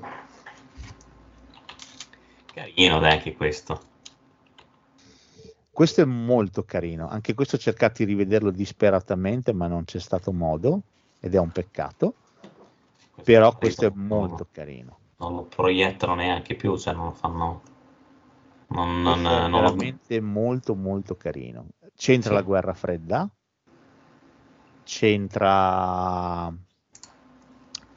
una, una cosa che si è sempre detta ed è stata anche utilizzata più volte in vari film, in varie trame, questa cosa qui, eh, se ci pensi. Cioè, agenti dormienti eh, che si fingono americani, in realtà sono agenti del KGB russi Ah, sì. Che se attivati eh, è una cosa molto figa. È stato usato spesso questo, questo tipo di cosa. Guarda, anche l'ultima volta, se ci pensi, anche coso, anche Black Manchurian Candidate anche. quella è una roba un po' diversa. Però sì, c'è sempre la cosa del- del- della cosa dormiente. dell'attivarsi del dormire. Sì. Beh, lì è gente a cui è stato fatto il lavaggio del Esatto. cervello, eh, però tipo proprio il- la cellula dormiente, se ci pensi Black Widow, Sì, anche. C'è questo argomento. Vero. Eh, un altro recentissimo che hanno fatto su questo argomento è Salt, sì, con Angelina Jolie. Sì, eh, sì, Jolie. quindi è un argomento che il cinema ha sfruttato spessissimo. Devo dire che questo film del 77 di, di Siegel è tanta roba, eh? tanta roba. Sì, non è un Siegel in stato di grazia, però è comunque piacevole. Sì, è piacevole. Poi è interessante l'argomento. Siamo nel 77, immagina un mondo in cui la guerra fredda si stia distendendo finalmente. Allora un pazzo invasato non ci sta questa cosa. Allora inizia ad attivare cellule sul territorio americano come se non ci fosse un domani. Eh, Sì, esatto. Ecco che sono tutti insospettiti perché dicono "C- cosa sta succedendo. Cioè, la cosa bella è che gli, atti- gli attentati vengono fatti da gente comune, normalissima, e poi su obiettivi idioti che sono privi di qualsiasi interesse ormai strategico perché sono passati anni da quando è stato fatto questo progetto. Toccherà a Charles Bronson fermare questa catena di eventi. Devo dire è carino. Poi c'è anche tutto il gioco di gioco doppio gioco. È vero, no, no, c'è una, una bella trama incastro, quello sicuramente. Molto Lui funziona bene, poi Charles Bronson che era, andava, andava forte, era il suo periodo quello. Sì, Quindi no, carino, super. molto carino, non si riesce più a trovare, è vero, però carino. Sì, non so se a pagamento da qualche parte, però sì, nessuno ce l'ha. YouTube non c'è, non c'è su nessuna piattaforma di streaming, forse a pagamento su qualche piattaforma, non lo so, però a pagamento. Quindi. Oh, finisco i miei- le mie telefonate con un film bellissimo del 2018 diretto da Boots Riley. Questo ne avevamo già parlato, ma non mi ricordo quando però va citato assolutamente perché è un oggetto cinematografico talmente strano che va visto. E questo film si chiama Sorry to Bother You. Cioè mi dispiace disturbarla Sì, fondamentalmente sì, sì, sì. Questo film è strepitoso. Non so se lo hai visto questo. Questo è fantastico questo film. Questo l'ho visto, ma eh, diverso tempo fa, questo quasi 4-5 anni fa l'ho visto, mi sa. allora qui il protagonista è la Kit Stansfield che è quello che ha fatto anche eh, Get Out, non Sì. faceva il protagonista. No, no, è era... È quello che praticamente che viene un ipnotizzato, fotografa, bravissimo, Eh, e gli esatto. cola sangue dal naso ed è quello che dice Esatto. scappa, è lui.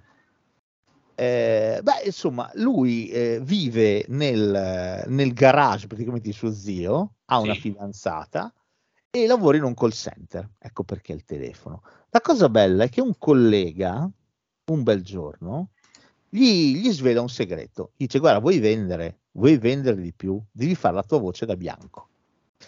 Visto in- in italiano è strano perché fa una voce idiota, fa una voce fessa. fa un- una voce fessa. Eh, parlato così. Allora, signora, mi dica. cioè, Vabbè, in inglese, in originale, ha più senso perché effettivamente Eh, la- l'inflessione cambia completamente. Lui è anche molto bravo. Fa- usando la sua voce da bianco, inizia a vendere come un mannaro qualsiasi cosa. Tra l'altro anche regista di- del film. Sì, regista? No, Sì, la- anche- credo che sia anche regista, no? no, è di Boots Riley, sia la sceneggiatura che la regia. Sì, sì, esatto. Sì, Ma lui è Lucky Stansfield. Sì, no, no, no, no, dicevo Woods Riley, sia la sceneggiatura, anche, se- ha fatto anche la regia oltre alla sceneggiatura. Ah sì, no, va bene. Sì, siamo contenti. Va bene, detto questo. Va bene, detto questo. Eh, lui inizia a vendere. Vendendo, eh, a parte che diventa un crumiro maledetto, perché tutti fanno il picchetto fuori, perché vogliono salari migliori e lui va comunque a lavorare. Col, con lo stipendio che ha non riesce comunque a vivere e allora che cosa succede?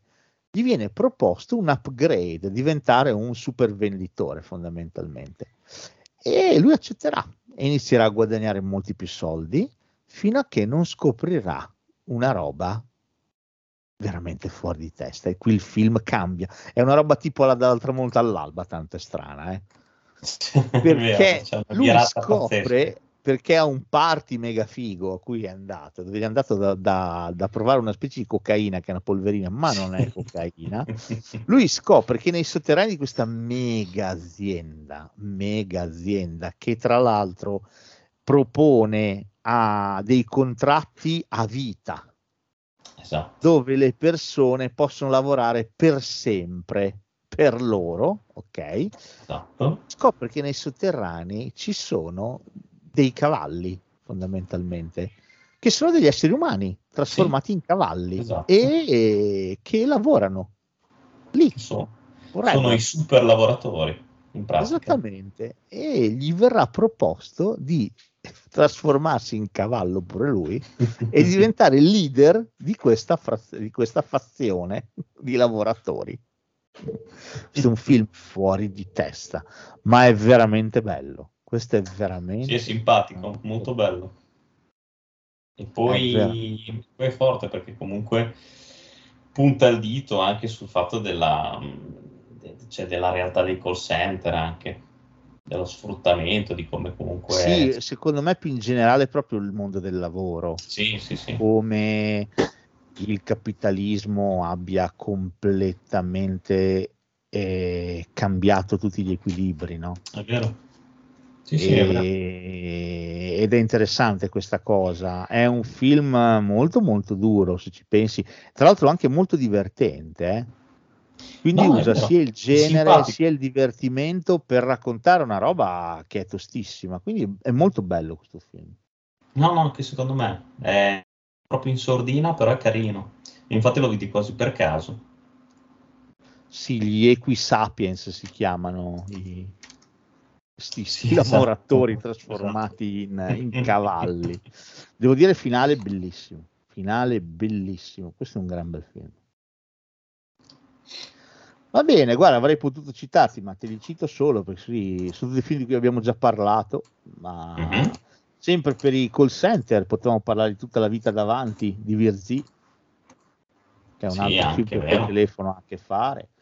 Anche Spike Lee ha fatto un film sui call center, si chiama Girl Six, che però è carino, non non è uno dei film che amo particolarmente di Spike Lee, quindi questo magari non ve lo consiglio neanche, Però, per esempio, ne avevamo già parlato parecchie volte, Buried, dove il telefono ti salva la vita, diciamo, o ci prova Certo. per no? Ci prova Lock. cerca.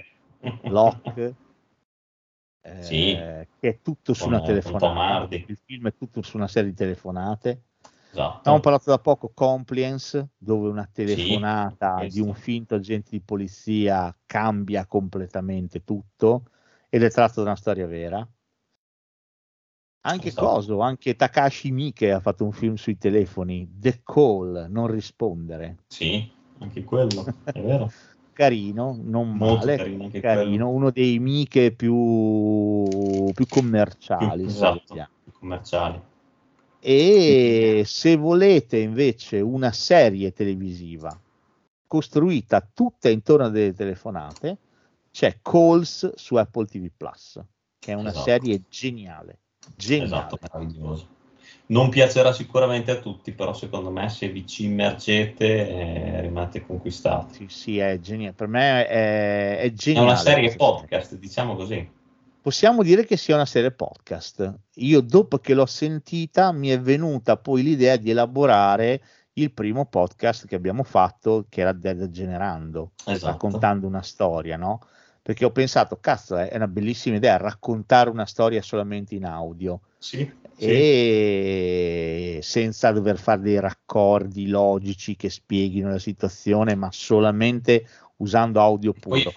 esatto, e poi è figa perché comunque anche se te la racconti in audio ti suggerisce bene le immagini. E si che- è fatta molto bene, sì. Sì, sì. è fatta molto bene, ottimamente interpretata, comunque gli attori sono veramente bravi Esatto. E questo è sorprendente, secondo me Coles E poi è stata fatta eh, cioè, in, audio perché poi è stata fatta tutta in pandemia quella lì. sì, ed è tra l'altro non è neanche una serie originale, nel senso che comunque è la, la serie originale credo che sia israeliana, quella è la Mm. versione americana. quindi- Sì, è vero, non è... E poi parla di multiverso, di... è Sì. interessante, è molto attuale. I viaggi eh, nel quindi- tempo. Sì, è molto attuale, quindi perché no? Sono d'accordo. Va bene, abbiamo parlato del telefono, parliamo un pochino della, della parola. Cosa dici? Sì, Eh? La parola Certo. pura, semplice, quella scritta, quella, quella, quella parlata. Boh, parliamo da- partiamo da- dalle lettere, cosa dici? Sì. Una cosa che si faceva una volta. che non si fa più le adesso lettere. le, le lettere. Meno male, è una rottura di cazzo scrivere le lettere, a me non è mai piaciuto. No. piaceva scrivere, No, piaceva scrivere per i cazzi miei, ma, ma dover scrivere a qualcuno qualcosa mi rompeva i maroni, non mi è mai piaciuto. No, io, io invece avevo, mi piaceva le lettere. Odio Tanto. di più scriverle in mail. No, no, non- a me scrivere le lettere mi, mi rompeva le palle, mi rompeva, poi dopo dovevi aspettare che arrivasse la Quindi risposta. praticamente ti mandavano le lettere e te non rispondevi mai. No, io rispondevo, ma in modo molto banale e veloce. Poi non so se adesso non si usa più, quando ero un ragazzo Sto bene, io- grazie, ciao. più o meno. Qua- quando ero un ragazzo io, adesso non, non si usa più, eh, non Sì. so se si usava nella tua scuola, per, eh, con il professore di lingua ci dava dei, dei nominativi, a ognuno un nominativo, e avevamo un amico di penna ok. con cui parlare in inglese, scrivere, che poi in Sì, realtà era sì, sì, francese. c'era. Quindi io avevo una compagna di, eh, di, di penna che era canadese. Ok. No, anch'io io avevo quello inglese. Ovviamente tutti chiedevano cosa vuoi, maschio o femmina, tutti quanti i maschi scrivevano le femmine e viceversa, le femminucce i maschietti. Eh, poi c'era il momento, dopo che gli avevi scritto la prima lettera, gli scrivevi mandami una foto, c'era il classico. era il classico. La mia corrispondente era un cesso, un cesso, sembrava un uomo, era un cesso. Non che io fossi un bel gioino, eh, adesso lo dico, però lei che- era veramente veramente che non ti cesso. ascolti, che non abbia Cazzo, trovato... minchia. Ah, vuoi mai? Noi Ah, gli, ascoltatori? Eh, Cazzo, gli ascoltatori stranieri ce l'abbiamo anche Che dall'estero. parla, che intanto ha imparato l'italiano e si riconosce in questa descrizione. Vabbè. Se mi, se mi ascolti mi dispiace, non volevo offenderti, però eri un cesso, cioè ero un cesso anch'io. Cioè, cioè un'età poi infelice, questa cosa la faceva alle medie, cioè, cazzo, cioè, Ah, ok. medie, Dai, Eravamo mi tutti piace dei cessi. bei gioini alle medie, sì, tutti Vero. cessi a pedali, dai, siamo tutti sinceri. pieni di ormoni, brufolosi. Sì, Sì, sì. sì, con lo sperma che non sai più dove metterlo, non hai ancora Ah. capito come veicolarlo e fa Vabbè. Comunque, poi se un giorno prendere le cartoline, perché anche quelle, che due maroni scrivere le cartoline. Pure le cartoline non ti piacevano? Ma dai, ma che palle! Tutte le stati, l'elenco di... Devo, mandare una cartolina a Tizio, Caio, Sempronio, Pino, Pamela, Gino. I A maroni. Filippo che gli devo dire che in sala si sta zitti. Cioè, Ok. cioè, che palle, Mm, diventava un elenco lungo, poi trovare le cartoline, eh, cioè, non lo so. Sì, perché Era bello che in Romagna fighe, no, con le tipe con le tettone di fuori. Sì, sì, saluti da Cesenatico con le tettone. Manchi solo tu con la tipo col sì, sì. I più ricchi Bellissimo. E poi dovevi prendere, a me piacevano quelle con l'immagine che occupava tutta la cartolina, invece, perché Eh sì. c'erano anche quelle col, col collage, no? No, quelli mi fanno sempre fatto cagare. Eh sì, perché non si capiva un cazzo di tutto. Sì, perché erano microfoto. Poi Esatto. quelli lì di solito, cioè c'era tipo il campo da tennis. Cazzo, Sì, che, che era- che cos'è? Il campanile della chiesa. Ma il campo da tennis in una cartolina. Che schifo. C'era una roba veramente da pezzenti, che brutto. I più ricchi mandavano le cartoline da Parigi, da Sì, Londra, da New York, qualche passo. E vabbè, comunque insomma. Noi sempre della Riviera. Ma io sì, un po' dalla Riviera, poi Anch'io, quando ero piccolo ho iniziato ad andare in Veneto, quindi le mandavo dal Veneto, però Ok. quando capitava con i miei genitori di fare qualche viaggio, cosa che adesso non si fa più perché non ci c'è più un soldo, e si mandava dall'estero e c'avevi il pacco di cartoline da mandare da Parigi, che c'era, era un salasso perché poi costava un botto, non anche cartolina, ma il francobollo, mandarla Sì. via. No, poi c'erano quelli, quelli che, guarda, quelli me li ricorderò sempre, quelli che compravano le cartoline, le scrivevano e poi le imbucavano quando erano ritornati, così, così si risparmiavano il francobollo, andavano direttamente nelle case Sì, amici. No, no, ma ci sta. Io le- eh, è capitato di consegnarle a mano le cartoline, è capitato, te lo dico.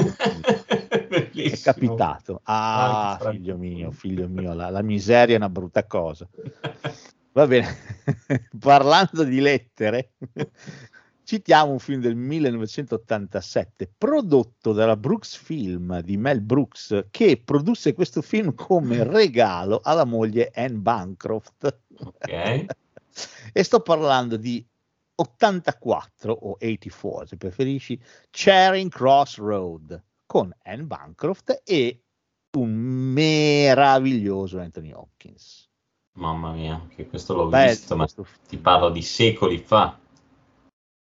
questo però per me lo vedi una volta te lo ricordi Allora, no, carino. Questo Eh, mm, ah, mm, no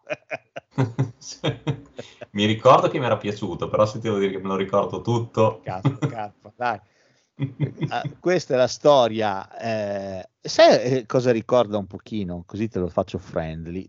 Mhm. Ricorda vagamente come struttura sotterranea quel che resta del giorno.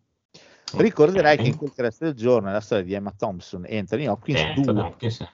due, eh, un cameriere e una governante che fondamentalmente si amano, no? Esatto. Però non Sì. ce lo dicono mai. Vai. Qui la cosa interessante è che la storia di Anne Bancroft, che è appassionata di libri antichi, trova, lei è a New York, trova questa libreria a Charing Cross a Londra specializzata in libri antichi. Quindi Ok. scrive una lettera per chiedere se hanno un determinato libro che lei sta cercando. Il eh, padrone, il capo della libreria, quello che la gestisce, che è Anthony Hopkins, trova il libro e glielo spedisce accompagnandolo con una lettera scritta di suo pugno ulteriormente. I due iniziano a scriversi un rapporto epistolare che durerà anni senza incontrarsi mai. È vero. mai. E devo dire, questa cosa che detta così, se lo dico all'utente medio di Super Mario Bros. il film, inorridisce, invece non è assolutamente noioso. Ok. ce l'abbia con Super Mario Bros. Però per dire, Super Mario Bros. è un film dove le cose succedono in fretta, no? Cioè, Sì, eh, cioè, vabbè, è quello è che è. da perdere Super Mario, cioè, È la sua impronta. deve fare del fatturato Super Mario. Va bene. Detto questo, qui le cose succedono con una lentezza fotonica, fotonica roba Sì. che Flash si sparava un colpo dentro questo film si spara, lo trovano morto a un certo punto. Però contemporaneamente è un film che non ti annoia un secondo, un po' per la bravura dei due interpreti un Beh, po' per come è Tenopris. stato il film, devo dire, è proprio bello questo film. È un bellissimo film di un tempo, di quelli che non si fanno più. Questo non si trova però. Non si trova. questo non si trova. Io ce l'ho perché ce l'ho. La la la, la la la, però credo che non si trovi. Questo la la la è stato un... La la la, la la la. Però questo è un film meraviglioso, eh, cioè questa è tantissima roba bella, eh, te lo spiego. Ok. Anche se a te non piacciono le lettere, vedi? No, in questo caso devo dire le ho gradite. Vedi, vedi. No, questo guardatelo, se vi capita dategli un'occhiata perché è un filmone. Ok. Parlando sempre di lettere, ti cito un film abbastanza recente del 2018 che è Mhm. diretto da Marielle Heller e interpretato da Melissa McCarthy e Richard E. Grant, che si intitola perlomeno in italiano Copia originale. Ah, questo è molto carino, sì. Questo è molto bello. Questo è molto, molto bellino. Ho cercato di vederlo al cinema, ma non ce l'ho fatta, l'ho recuperato dopo, però Sì, molto questo è carino. stato fuori da Natale a Capodanno fondamentalmente. Che mi ispirava Lei era anche candidata all'Oscar eh, per questo film. Sì, sì, mi ispirava anche quando ne parlammo dei, nei pregiudizi, cioè questo già dal trailer eh, Molto mi aveva bello. catturato. Questo è molto bello. Storia vera, tra l'altro. Di Sì, questa biografa Lee Israel, interpretata da McCarthy, che è una gattara, fondamentalmente è una gattara.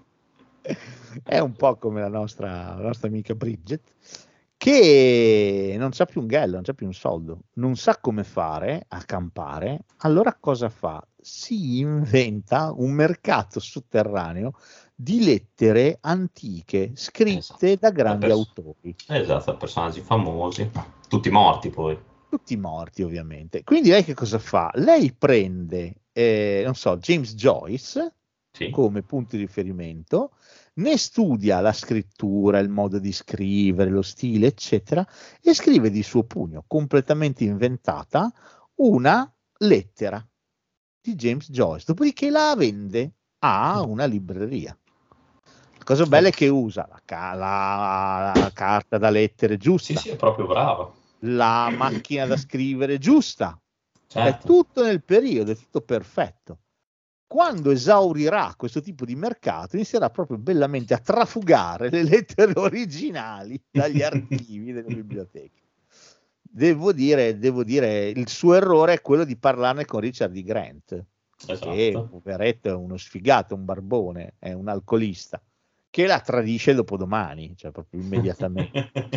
Devo dire, il film è fatto molto bene, però è molto bello questo film. No, e poi è carino, eh, quella- eh, quell'ironia elegante e poi è bello perché è interessante. Se non l'avessero fatto non, ce ne sarebbe chiavato un cazzo di, della, questa tipa qua. Vamo là, così, con onestà. Esatto. Sì, è un po' come molto se bello, vuoi. secondo me. Finale è molto bello. No, è molto carino questo. Ah, è molto, molto bellino. Coppia originale per me è un film da vedere assolutamente. Sì, sono d'accordo, sono stra d'accordo. Questo mi ha divertito tanto. Va bene, e se ti ho parlato delle lettere, adesso parlo dell'eloquio vero e proprio. Mhm. Cioè, voglio dire, conoscere le parole va bene, conoscere l'italiano, l'inglese, il francese, il tedesco, lo spagnolo, quel cazzo che vuoi tu va benissimo, però le cose bisogna saperle mettere insieme e non c'è niente di più bello di coloro che usano la sacra arte della retorica. Ok. E quindi c'è un film molto molto bello, anche questo recente del 2017, film francese diretto da Ivan Attal Sì. con Daniele Teuil e Camelia. Giordana che si intitola, il titolo originale è molto meglio perché l'ebrio in italiano ci siamo beccati quasi nemici. L'importante è avere ragione. Perché siamo in quel periodo di Wow. interregno in cui tutti i film francesi devono ricordare quasi amici. Sempre. sì, è vero. Vabbè, questo per me è un filmone. Questo per me è un filmone.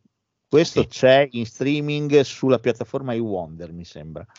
Ok. Questo è veramente molto molto bello. C'è un Daniele Teil fantastico. Lui insegna Come retorica sempre. all'università.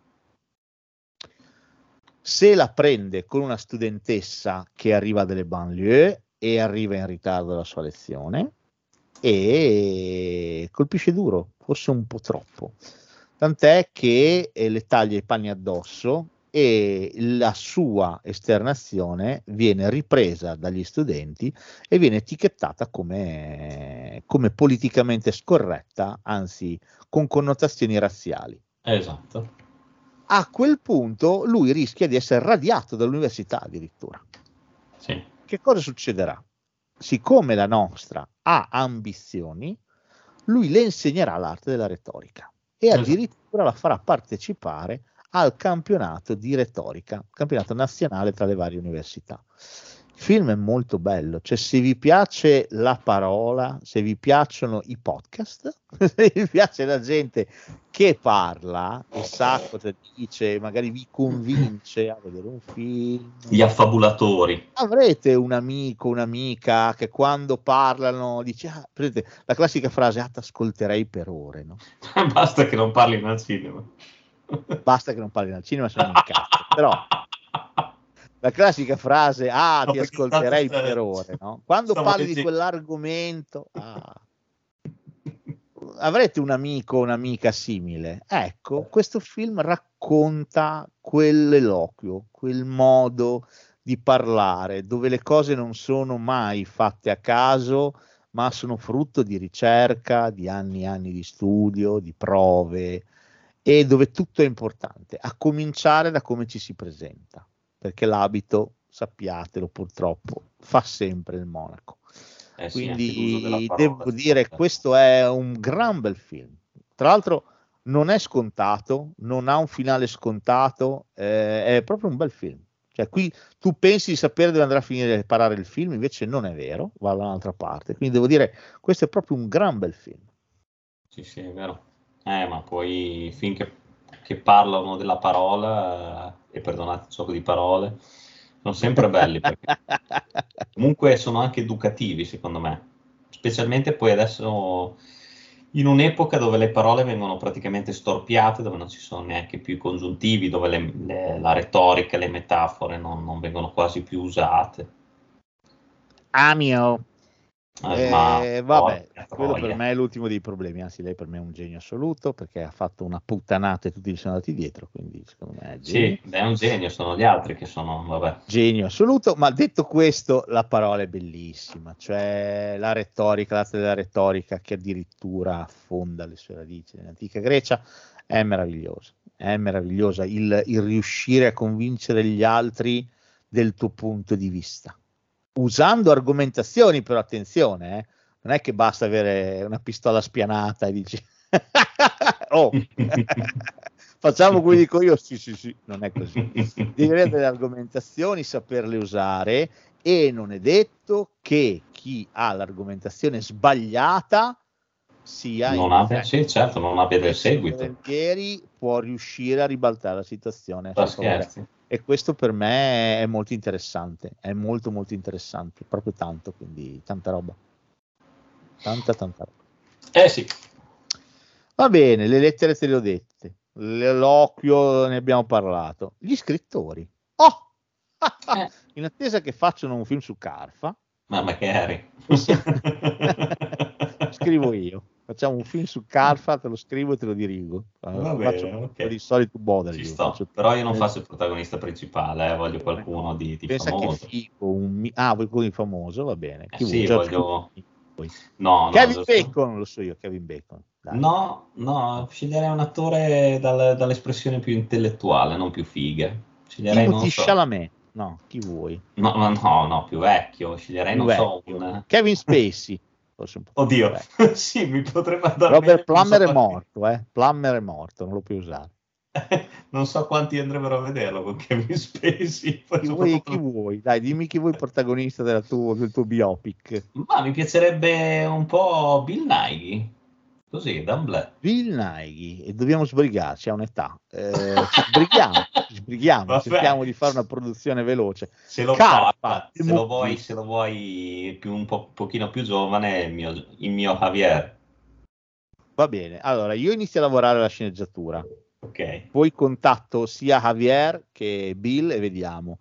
Intanto ti chiedo una cortesia, per rendere un pochino più accattivante la trama, se mi ammassi una mezza dozzina di persone nel mentre, così la facciamo un po' più vivace, la facciamo, la facciamo un po' Va più bene. Eh beh, scrivendo di horror mi Va sembra bene. giusto. Mescoliamo lo scrittore Carfa col caso Dahmer, facciamo eh, un mix. Ok, ok, ci sto, può essere interessante, intrigante. Intrigante, sicuramente sarà intrigante. Ci facciamo fare un cameo anche a Giancarlo, che anche lui è scrittore. Va bene, certo. cameo anche a Giancarlo. Facciamo uno spin-off, eh? Voi due insieme. sai che quasi quasi. Oh, oh, Figo, figo, figo, figo, figo. Fate come Mickey e Mallory di Natural Born Killers. Vi unite per uccidere i bambini bastardi. Eh? Esatto, esatto. E intanto ci Già scriviamo vedo. sopra. Già vedo. Tutti e due che, che indossate un paio di Birkenstock, cioè non vedo l'ora. Già ho le immagini in testa, bellissimo. Vabbè. bellissimo. Perfetto, va bene Giancarlo. Allora, te, te hai sentito tutto, quindi sei reclutato. Va bene. Detto questo, qualcuno si è permesso di fare un film su uno scrittore leggermente più famoso di quelli che abbiamo citato finora. È un film del 2020, scritto e diretto da Philippe Falardeau bene, e si chiama Un anno con Salinger. E il Salinger è proprio il Salinger del giovane Holden. Eh sì. Sì. Film eh, canadese-irlandese interpretato da una veramente inossidabile Sigourney Weaver, che Sì, è anche se la protagonista è Margaret Qualley. Devo dire, è tratto da un, da un romanzo autobiografico. La storia di questa ragazza che si trova nel, eh, tra l'altro in tempi abbastanza recenti, eh, nel, nel 95, non stiamo parlando di un film ambientato negli anni 50, ma nel 95 lei si trova a fare la segretaria di edizione in, un, eh, in una grande casa editrice. Questa casa editrice ha tra i suoi protégé proprio Salinger. Eh, esatto. JD. E quindi lei tra i suoi compiti ha quello di rispondere alle lettere dei fan di Salinger, i quali gli spiegano come il giovane Holden ha cambiato le loro vite. Questo film secondo me è meraviglioso, È molto molto bello. bello. Lei deve fare una sola cosa, lei deve mandare una risposta preconfezionata. Sì. Lo fa una, due, tre, quattro, cinque, sei volte e poi dice ma perché? E allora inizia a mandare delle risposte personalizzate. Mhm. Devo dire è molto bello questo film. È Questo molto, sì. molto Che bello. questo è molto molto carino. La, la Weaver bravissima. La Weaver è fantastica. L'unica cosa che posso dire del personaggio della Weaver assomiglia purtroppo, nel senso che è venuta dopo, un pochino al personaggio di Meryl Streep nel Diavolo In, Veste eh, Prada. nel Diavolo Veste Prada, è vero?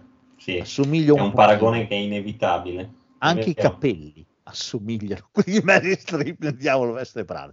No, è vero, è vero. Però, però devo dire, la Weaver ci mette del suo. Eh, intanto è più simpatica della strip, non come uomo, come Sì, è- donna o come attrice, ma in questo film No, no, persona non è così bastarda. E devo dire, mi piace questa cosa che prendi uno scrittore, di questo scrittore in particolare. Stiamo parlando di una persona che si è isolata completamente dal mondo a un certo punto.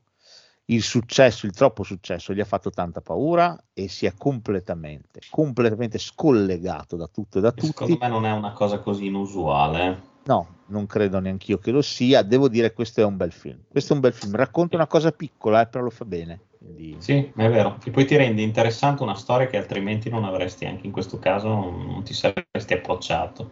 sono d'accordo. Sono d'accordissimo. Oh, c'è un altro film che praticamente parla della stessa cosa, ma in realtà parla di altro. è un film da- del 2000 diretto da Gus Van Sant e si intitola Will Hunting 2 La vendetta, cioè no scusa, scoprendo Forrester. Will la vendetta è bellissimo. Cioè è identico, cioè scoprendo Forrester è identico a Will Hunting, è uguale.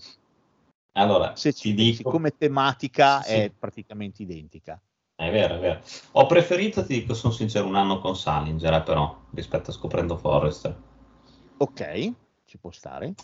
Mi, mi- mi è piaciuto di più, non lo so, forse perché, cioè, bravo, eh, Sean Connery, però non lo so, forse eh, mi ha lasciato un po' più freddo questo film, forse un po' pochino più didascalico, un pochino più docu- quasi documentaristico, non lo so.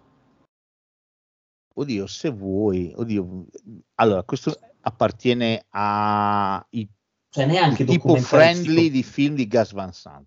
La filmografia Esatto. di Gus Van Sant si divide in due tronconi fondamentali e principali. Uno un po' più duro, eh, un po' anche più documentaristico, Sì, eh, più sperimentale anche se vuoi. Sì. Dannati, Elephant, ok, quella roba Eh. lì. Uno decisamente più mainstream, se vuoi, un po' più Più edulcorato, Sì, no? sì. Più pucci. Bravo. Pucci è la parola giusta, Pucci. E quindi ci entra Good Will Hunting, ci entra Scoprendo Forrester, ci entra quello con Matt Damon che si chiama Promised Land, Sì, sì. ok, ci entra quella roba lì. Cioè non significa che siano film peggiori degli altri, eh, cioè ci mancherebbe. Però sono proprio due stili, sembrano due registi diversi, sembrano. No, questo devo dire assomiglia molto a Will Hunting. Abbiamo un ragazzo, è un coming of age, è un ragazzo che sta crescendo, Esatto. è un ragazzo con delle doti straordinarie, esattamente come Will Hunting era un matematico, questo è un letterato straordinario. Sì.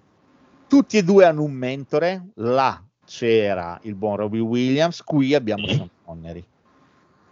Esatto. ed entrambi saranno costretti a crescere, a prendere delle decisioni, eccetera, eccetera. Questo può essere interessante perché quando i due si conoscono, i due faranno amicizia e l'uno servirà all'altro. Nel senso È che anche Sean Connery prenderà dal ragazzo. Sì, sì, sì, sì, Lo sì. C'è sempre questo, c'è questo scambio, sì, è vero. E se avete fatto caso a quello che ho detto introducendo questo film, che ho detto che questo film parla della stessa cosa, ma in realtà parla d'altro, è impossibile non vedere un parallelismo tra Sean Connery e Salinger. È impossibile non vederlo. Sì, Anche sì. lui si è ritirato completamente dalla vita pubblica, non appare più in pubblico neanche per sbaglio, ha smesso di scrivere. È così, è quello, no, è quella roba lì. È è lui. Eh, avevamo detto prima che non è così insolito, infatti. Nota a margine, questo è il film che ha fatto conoscere perlomeno all'Italia eh, Kamaka Wiwole, che è, quello, che è quel samoano che suonava il ukulele e aveva fatto la sua versione di Over the Rainbow. Ah, ok, ho capito. Quella lì, capito, sì. che era meshappata insieme a What a Wonderful World. Sì. Che è diventato un pezzo che cantavano veramente anche i barboni per strada. Ti chiedevano l'elemosina cantando quella canzone lì. E, e poi sì, eh, grazie a questo film, la canzone nei titoli di, di- di coda è diventata famosissima. Però devo dire, scoprendo Forrester non è brutto come film. No, no, non, è un brutto film, eh, per carità. Cioè, mi ha lasciato un po' più, diciamo, entusiasmato bene, meno di Salinger. O, di, o chiaramente anche di Will Hunting, eh. Cioè, Will Hunting Ci rimane sta. lì. Però comunque dignitoso, sicuramente dignitoso. Non è ecco, un film che riguarderei a, a cadenza regolare. Sì, No, vabbè, non è che, non è che devi per forza, tranquillo. No, nel senso, non mi viene, non mi viene voglia di rivederlo. non ti viene voglia di rivederlo così con cadenza regolare. Saltuariamente Esatto. sì, con cadenza regolare no. Ci sta. Oh, va bene, il prossimo è un film del 2013 diretto da Luc Besson e parla di un aspirante scrittore, di uno che sta diventando scrittore. Hai idea di che film sto citando? Oddio, no. Luc Besson, aspirante aiuto, scrittore. ti dico il cast. Robert Ok. De Niro, Michelle Pfeiffer e c'è anche Tommy Lee Jones. Ah, eh, aspetta, è quello della mafia? No. Cose nostre e malavita. Ah, è vero. C'è Robert De Niro che si mette a scrivere vero, un romanzo. si mette a scrivere il romanzo, non lo ricordavo più adesso. Vero. Ah, Robert De Niro è un mega mafioso italo-americano che è scappato ovunque. È sotto protezione dei testimoni insieme alla famiglia, moglie Michelle Pfeiffer e i due figli adolescenti. Lei è Queen di, di Glee, lui non l'ho mai visto prima. Vabbè, e cane, c'è anche il cane che si chiama La Vita, il cane. Esatto. Vanno a rifugiarsi in Normandia, nord della Francia, in un paesino a Culonia che nessuno dovrebbe in teoria conoscere. Appena arrivati lì, diciamo, si integrano con la vita del villaggio. Michelle Pfeiffer dà fuoco al supermercato locale, la figlia prende ammassate, anzi racchettate, un tipo che voleva intortarsela in modo però un po' scorretto.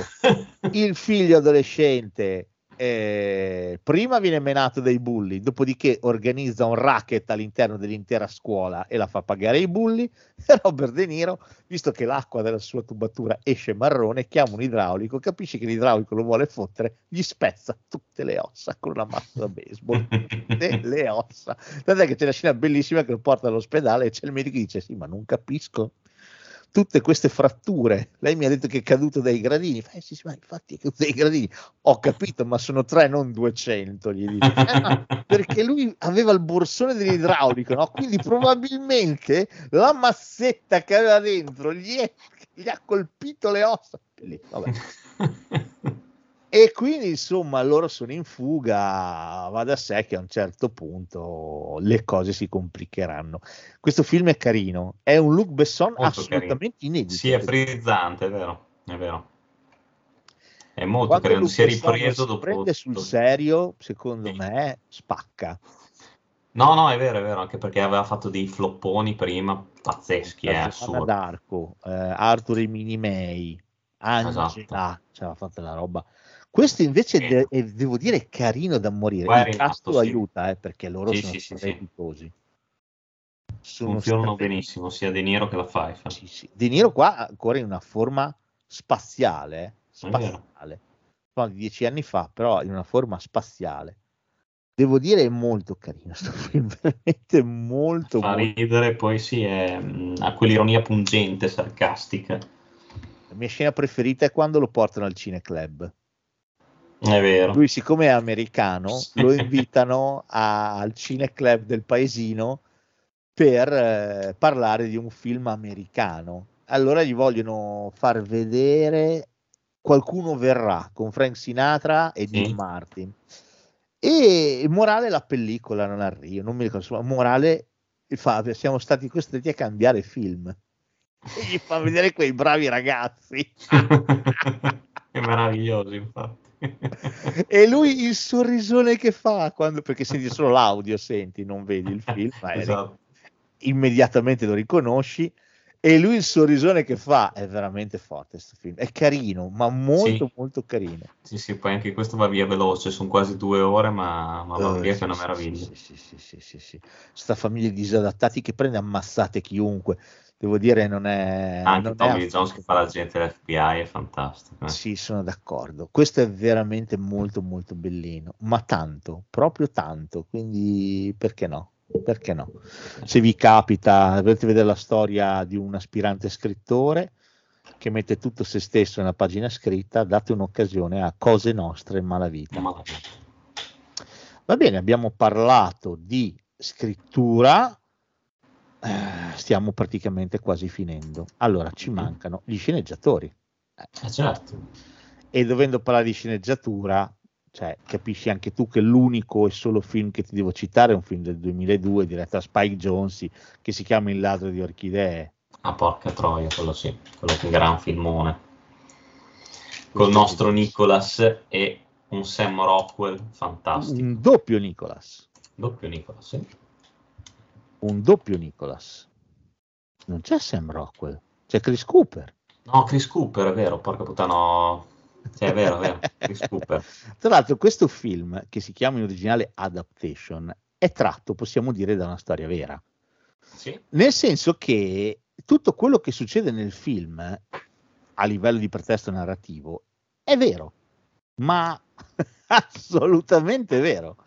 Cioè, il- lo sceneggiatore di eh, Essere John Malkovich, Esatto, film meraviglioso di Spike Jonze, Charlie Kaufman, lo sceneggiatore, Esatto.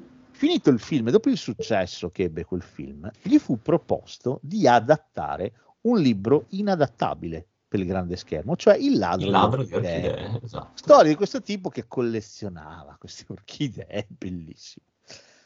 E lui, completamente impossibilitato a fare questa cosa, perché gli riesce difficilissimo, inizia a scrivere una storia di uno sceneggiatore che deve adattare il ladro di orchidee, sì, sì, ma sì. non ce la fa.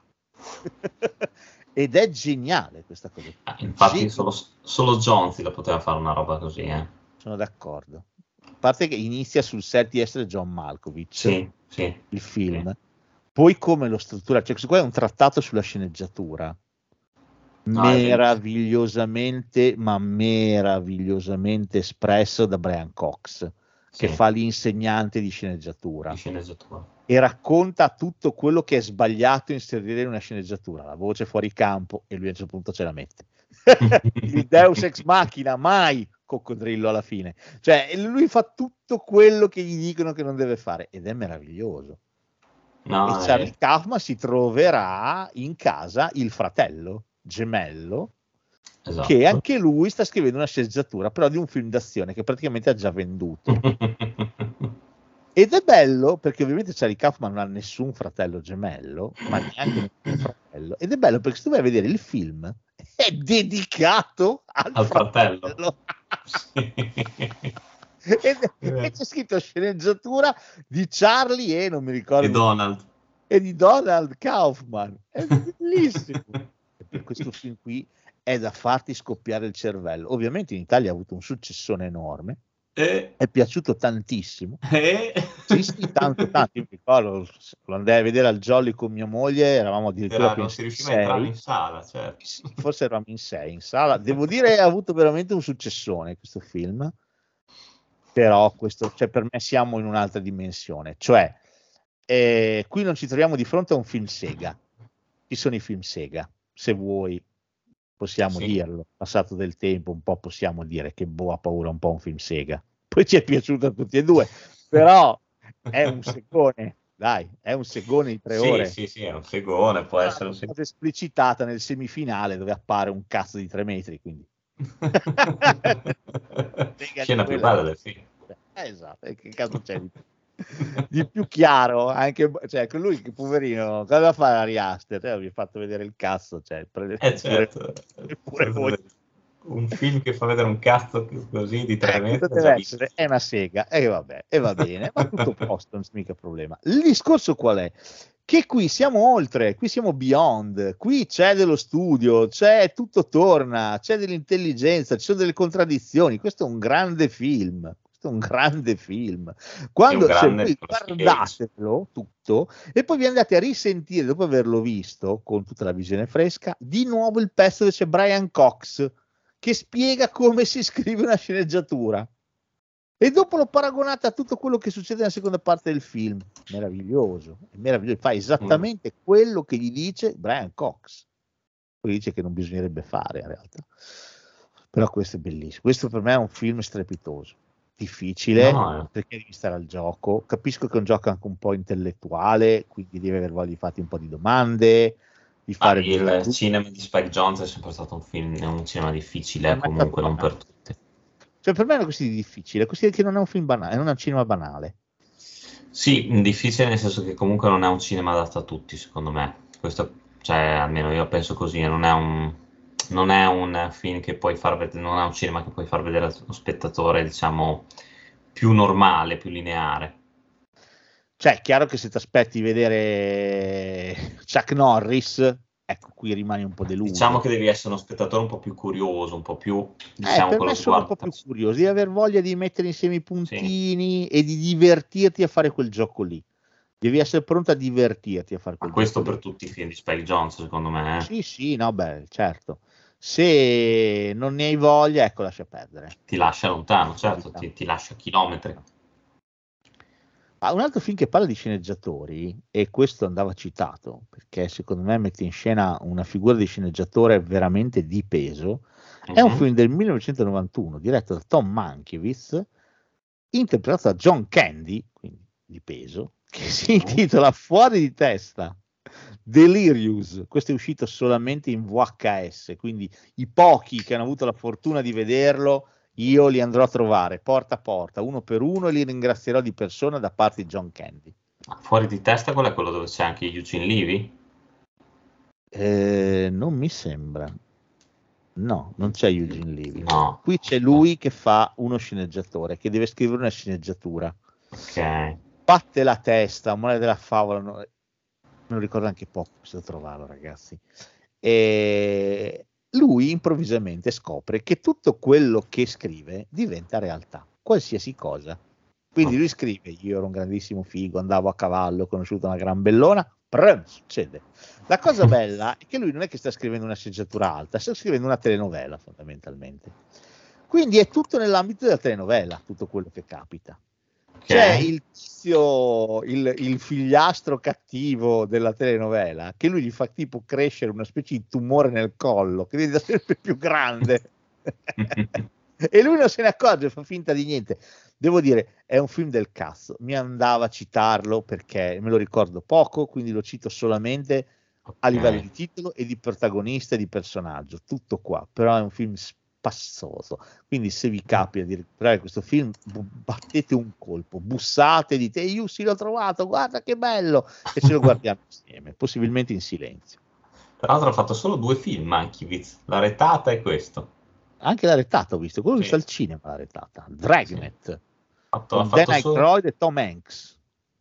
ha fatto un botto di sceneggiature, tra l'altro anche quella di War Games e Gremlins, Pensa un po'. Però sì, il regista soltanto quei due lì. Va bene, ho praticamente finito, siamo quasi agli sgoccioli. Beh, eh, di nuovo, parliamo stavolta di scrittori, però in prima persona. E parliamo di una figura molto infelice, i biografi, anzi i cosiddetti Mm. ghostwriter. Sì. E quindi parliamo di un film del 2010 diretto da Roman Polanski che si intitola L'uomo nell'ombra. Ah, cacchio, bello questo. Ma che bello è questo film, con Ewan McGregor e Pierce Brosnan. Bellissimo. Questo è molto molto bello. Questo è un giallettone super teso tratto da un romanzo di Robert Harris. Sì. Perché questo non se l'è cagato quasi nessuno comunque Boh, qua, Dio, che ha vinto, ha vinto l'Orso d'Argento come miglior regia a Berlino, sto film qua? Sì, però qua in Italia, cioè in sala questo c'è rimasto secondo me il tempo di uno, di uno schizzetto proprio. Oddio, io non mi ricordo il pubblico pagante e qu- quante persone erano, però, però No, te lo dire, dico io è perché anche questo volevo andarlo a vedere al cinema, ma non, non sono riuscito a beccarlo. Questo è un gran film, secondo me, eh. questo è molto Questo bello. è tesissimo, poi si vede che è Polanski, che ti dà sempre modo di dubitare di tutto, di qualsiasi cosa. Eh, Sì, qui Ewan McGregor fa il ghostwriter che va a sostituire un altro ghostwriter che è morto. Esatto. Io due domande me le sarei fatte, ma va bene. Del primo compenso- ministro, dell'ex primo ministro. Esatto, deve diventare il ghostwriter dell'ex primo ministro, cioè Pierce Brosnan, deve scriverne esatto. la biografia e per farlo dovrà stare a contatto con eh, l'ex primo ministro, eh, parlare con lui dei suoi anni dell'università, della politica, mettere insieme tutto quanto e diciamo far uscire il libro, ovviamente a nome del primo ministro. Ecco perché si chiamano ghostwriter Sì, perché scrivono il libro per te, ma fondamentalmente alla fine c'è scritto che il libro l'hai scritto tu. Ecco. esatto. Un bel mestiere, eh? Bel mestiere, sì, anche perché hai solo oneri e niente onori, che figata. Esatto. Però teoricamente ti pagano e ti pagano anche bene, soprattutto in questo caso qua. Quindi Yuan si butta a pesce a fare sta cosa. Peccato che si invischierà anche in qualche cosina di un pochino puzzolente. Esatto. E non vi dico altro perché questo è un bel thriller, ma veramente un Sì, bel questo è thriller. veramente bello. Loro È due un sono... thriller politico anche. È figo questo. Sì. Sì, sì, fatto bene. Poi non è noioso, scorre bene. No, assolutamente. Loro due bravissimi, eh. Sì. Anche Sì. Brosnan, mm, antipatico. Poi c'è un bravo. castone qui perché c'è Tom Wilkinson, c'è Olivia Williams, c'è, Eli c'è anche Eli Wall che fa una particina. C'è anche Woo, woo, woo, Chi è? Kim Cattrall. Sai, noi la conosciamo per Lessi, noi Per Lessi. per, per quel personaggio lì. Cioè, per me dopo non ha fatto altro. Vabbè, dai, grosso guarda Chinatown, dai, va bene, quello. sì, anche quello. Anche Turk 182. Sì, va bene, no, però ecco, per me la Kim Cattrall di Sex and the City non esiste, cioè, Ma me no, per roba lì è robaccia. Invece, woo, woo, eh, tanta roba. Ci è piaciuta. Ci è piaciuto. Comunque, L'uomo nell'ombra, se vi capita, leggete anche il libro perché è veramente notevole. Sì, di Harris, bellissimo. È davvero molto bello. Oh, anche qui, e che cazzo, un minimo il re bisogna citarlo. Allora, cioè i, i- i libri che ha scritto, parlando di scrittori, Stephen King, sono tanti, eh? Shining, Sì. parla di uno scrittore, Misery, parla di uno scrittore, Secret Window, parla di uno scrittore. La metà oscura. E infatti volevo arrivare lì, perché il film che citiamo, quello del 1993, diretto da George A. Romero, che si chiama proprio La metà oscura. Ora tu mi dirai, ma perché è proprio questo? Cioè Misery è molto più bello, Shining non ne parliamo neanche. Beh, il libro è, è bellissimo, secondo me, La metà È oscura. meraviglioso. Il D'accordo. libro è meraviglioso, il libro è, è stupendo. E ti dirò che il film è vero che si perde, comunque, secondo me, è un Timothy Hutton gigantesco. Eh? C'è un gran Timothy Hutton, ma soprattutto Sì. questo film viene citato come segno d'affetto verso Romero. Ecco. Certo. certo. segno d'affetto verso un film tra l'altro sfortunato, nel senso che lui purtroppo capitò in mezzo al, al fallimento. fallimento della Orion. Esatto. Quindi il film rimase in stand-by per un botto di tempo. E poi per Tolsero si- il esatto. final cut, gli tolsero Esatto. il montaggio e lo montarono come cazzo gli pareva loro. Sì, e poi per quello che il film eh, si vede che ha dei problemi, eh. Poi per quello si vede che sembra proprio un film fatto a metà. Sono d'accordo, ci sono alcune cose che funzionano tantissime, Sì. altre che veramente poco, poco, poco. Eh, Sì, sì, sono d'accordo. quindi sì, eh, ripeto, un po' un omaggio a lui, ecco, eh, il libro straordinario, il libro è Il straordinario. romanzo è uno dei più belli.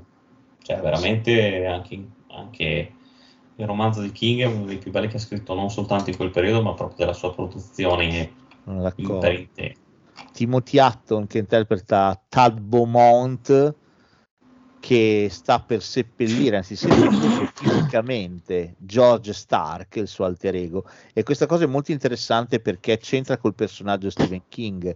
Stephen King è noto a tutti, spero, eh, per un periodo ha scritto dei libri con uno pseudonimo, Richard Bachman. Esatto, Richard Bachman. Erano i libri un po' più bastardi della produzione King, quelli un pochino più, più spiacevoli, se vuoi, dove si poteva sfogare un po' di più, no?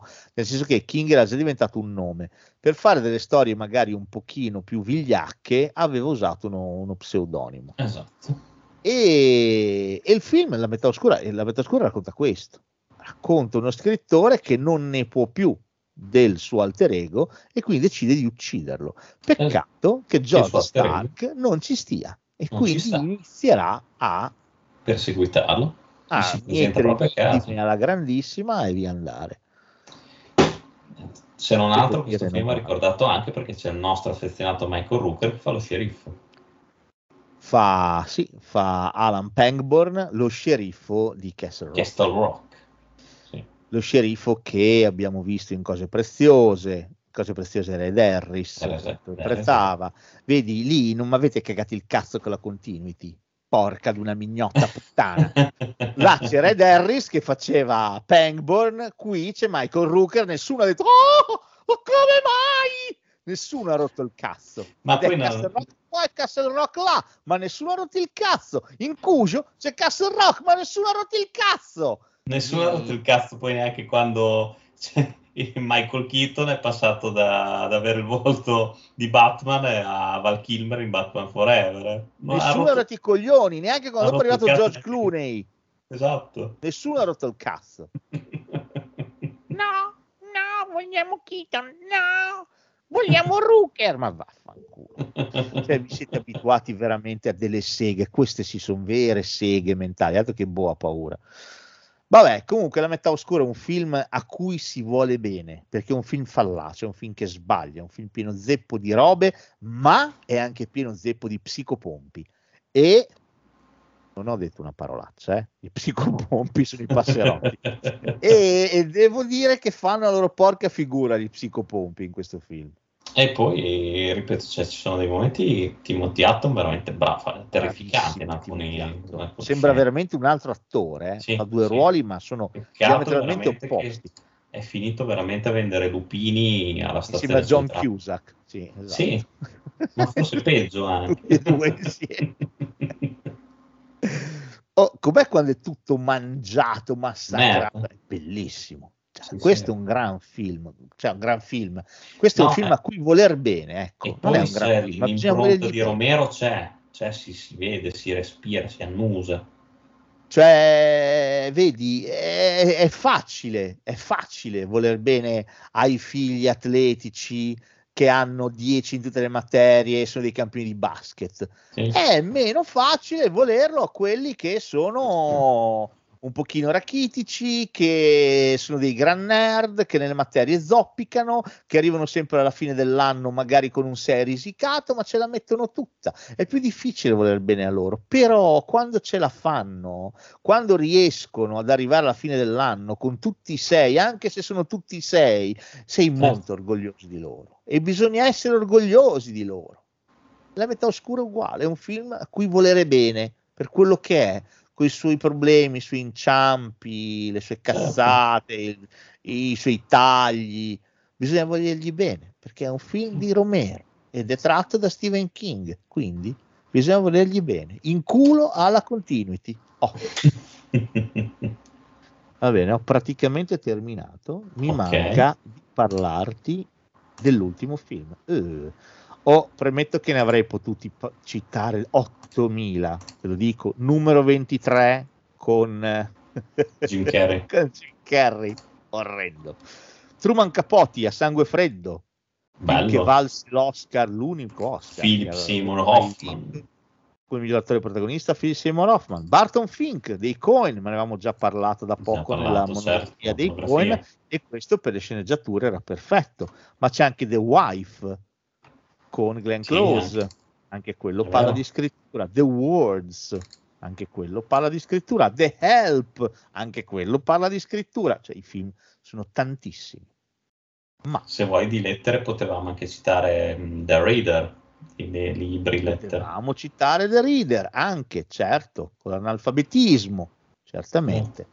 Quindi i film erano veramente, però la puntata a un certo punto deve finire vi diciamo questi titoli alla cazzo di cane, così se avete voglia li andate a recuperare o vi andate a recuperare le vecchie certo. puntate, perché no? Però mi piaceva finire questo discorso con un film, secondo me, sottovalutato, che non ha avuto il successo che doveva avere. È un film del 2012, è diretto mm. da Jonathan Dayton e Valerie Ferris, cioè quelli che hanno regalato all'umanità quella meraviglia di Little Miss Sunshine, ma soprattutto quel capolavoro della guerra dei sessi Okay. Il film in questione si chiama Ruby Sparks. Ah, bello. Questo molto, te l'ho già consigliato sì. una volta. L'hai recuperato poi? Sì, sì, sì, l'ho recuperato Perché proprio. Non l'avevi grazie. visto quando te l'avevo suggerito la prima volta. È vero, è vero, è vero. No, no, è, è vero. È molto, molto bello. Infatti ti ringrazio per... Cioè, Paul Dano meraviglioso. Ma quanto è bello questo film. Questo è veramente bello. Ma quanto è bello questo film. Qui sì. va in scena l'atto della, della creazione. Sì. Eh, Poldano, che qui tra l'altro è il protagonista insieme a Zoe Kazan, che ha scritto sì. anche il film e all'epoca era fidanzata con Poldano, cioè sono ancora fidanzati però all'epoca so. era il suo fidanzato Poldano e lei ha scritto la sceneggiatura pensando e volendo Poldano come protagonista del film. Poldano tra l'altro aveva già fatto Little Miss Sunshine con Ferris sì, Dayton sì, sì. che faceva il fratello meraviglioso quello che stava in silenzio perché ha fatto il fioretto per entrare in aeronautica e poi scopre di essere daltonico bellissimo va bene E Ruby Sparks, Parla, cioè, be- no, dico bellissimo perché parla di creatività e d'amore, soprattutto d'amore sì, per la scrittura, ma anche d'amore in senso proprio tra uomo e donna anche. certo, perché Paul Dano è uno scrittore che di nuovo ha fatto un grande esordio e poi ha smesso di scrivere. Sì. ha dei grossi problemi di solitudine, nonostante abbia un fratello che lo supporta, che lo, lo vede spesso, il fratello ha una famiglia, insomma sono molto legati.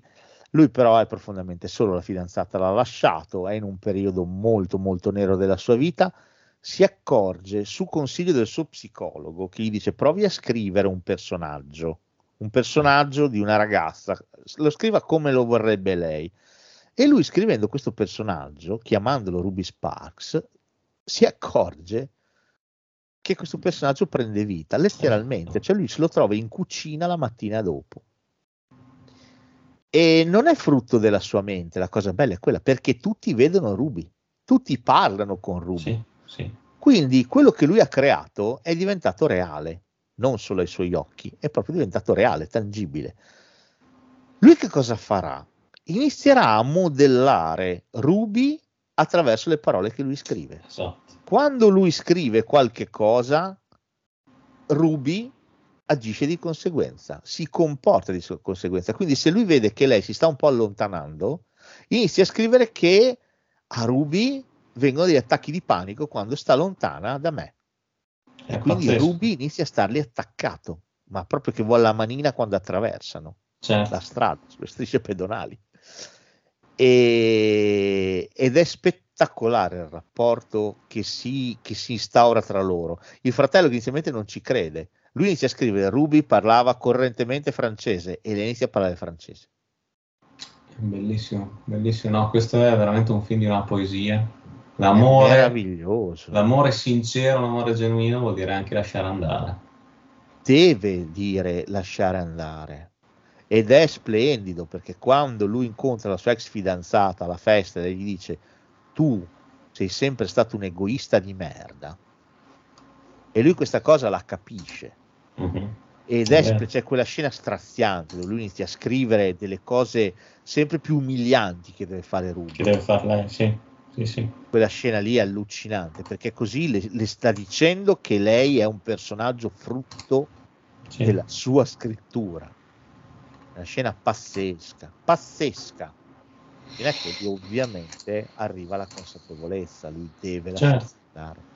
Lui deve lasciarla libera di scegliere, di decidere, di essere come vuole, perché amare qualcuno non significa amare una tua copia carbone o una persona No, che fa esattamente ciò che vuoi, ciò che ti aspetti.